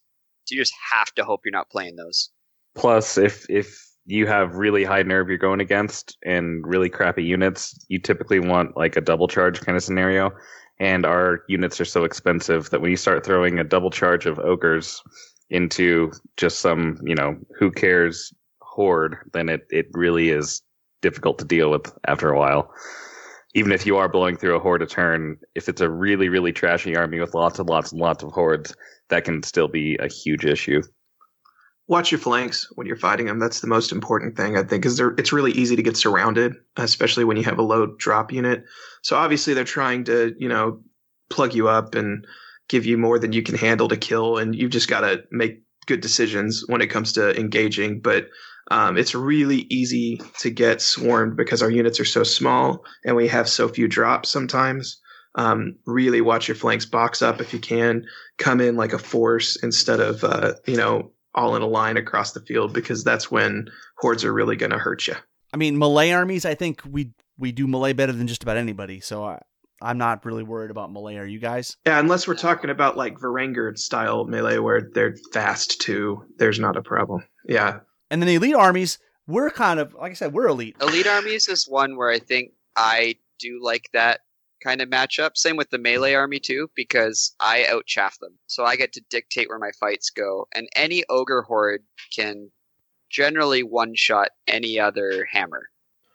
That said, um, the elite armies, and I think that's more the Varangur style, at least for me, that's what I think of when I think of that, the Varangur style super fast melee. And there have been other ones. I mean, Abyssals was able to do it in 2019. Undead can do it still. Um, but the, the super fast melee army, um, yeah, we have more chaff, but we're going to have to use it a lot more because they're coming in fast and we're not. So uh, on those ones, you have to really make sure that you set up bad charges when they come in. Never give them a good charge. Um, so give them iffy charges where it's like, ah, should I take that? Should I not? If if that holds, I'm going to get flanked. I can only single charge things.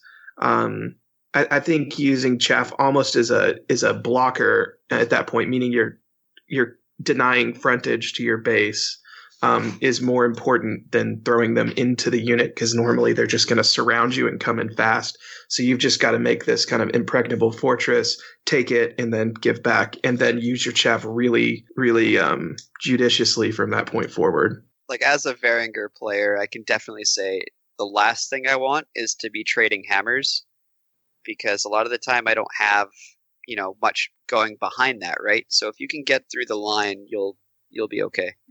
Great point. Question that we did have Blake Robertson asked, you know, how do you deal with Mhorgoth?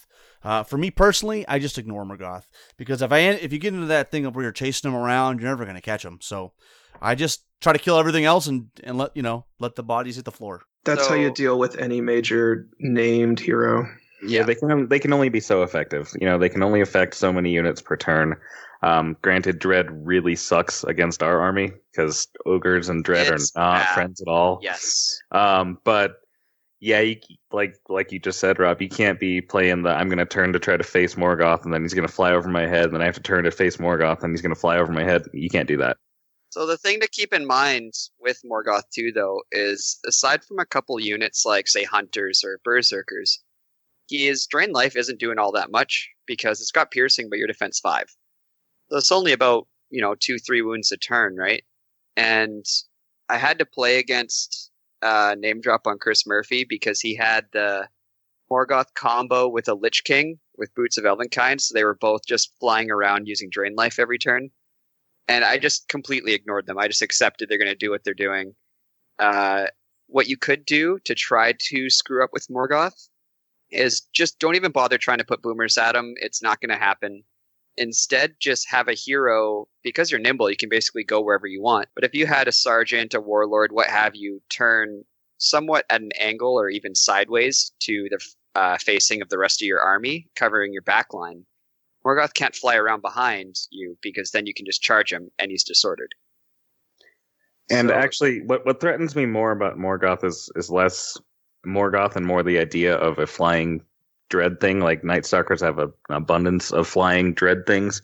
Yeah. Um, And so all this advice kind of applies to that too, but that that's what scares me the most. like Night Stalkers do give me nightmares because they have that that dread that just flies around and just completely cripples my army. So, what tips do you guys have for playing against ogres? Use dread if you can. If you can get dread, man, it is brutal against our Yeah. brutal guys. Like it is really bad. And then if you are playing against ogres, keep in mind that while they do look big and scary, like their nerve is not spectacular. Their I- nerve that- is that is so so it's so easy to look at them and be like, "Oh my god, they're terrifying. I could never break that." Um, but really, a lot of the stuff can break pretty easily. So, um, Yeah, I would getting just uh, say that. getting pot shots onto a unit like that is very important. So, like, let's say you're looking at siege breakers; they look nasty as hell. But um, normally, you want to take out the little guys. Really, if you get three or four wounds on those guys before you engage, you are absolutely going to waver them. Uh, Yeah. You might kill them, uh, but either one's good, right? So, uh, it- it's just a few wounds before we go in. Really, really hurts. That's why the heal is so crucial and why I miss it so much. The second you do even two to four wounds to me, I'm scared because anything can hit me and kill me at that point. That hits decently hard. So Awesome, guys. Final thoughts on ogres in third edition? play games, play lots of games, try out new things. Um, take all of our advice with a grain of salt. It's all our opinions. Most of us don't have a ton of experience with third edition at this particular point in time. We might have, you know, 20 plus games or whatever, but that's still no match for just you going out and experimenting and trying what you like and finding out what, what you enjoy. Because there's lots of different ways to play it. That's what I would say. I'll second that too. I think playing with a list that you know how to play is always better than playing with what somebody tells you is really good. Yeah. Do you know how to use the tool, then you'll get you'll get a lot more out of it. and I'll agree with that too. Like even from what we've said, right? Like we're going from the standpoint of having played in at least, you know, for I think we've all played in quite a few tournaments, except maybe Tyler's only had a couple. The thing to keep in mind is that even all the units we've said here that might not be super good, say like the only one that's really bad is Boomer Chariots. I think you could pretty much use anything else and still win a tournament with it.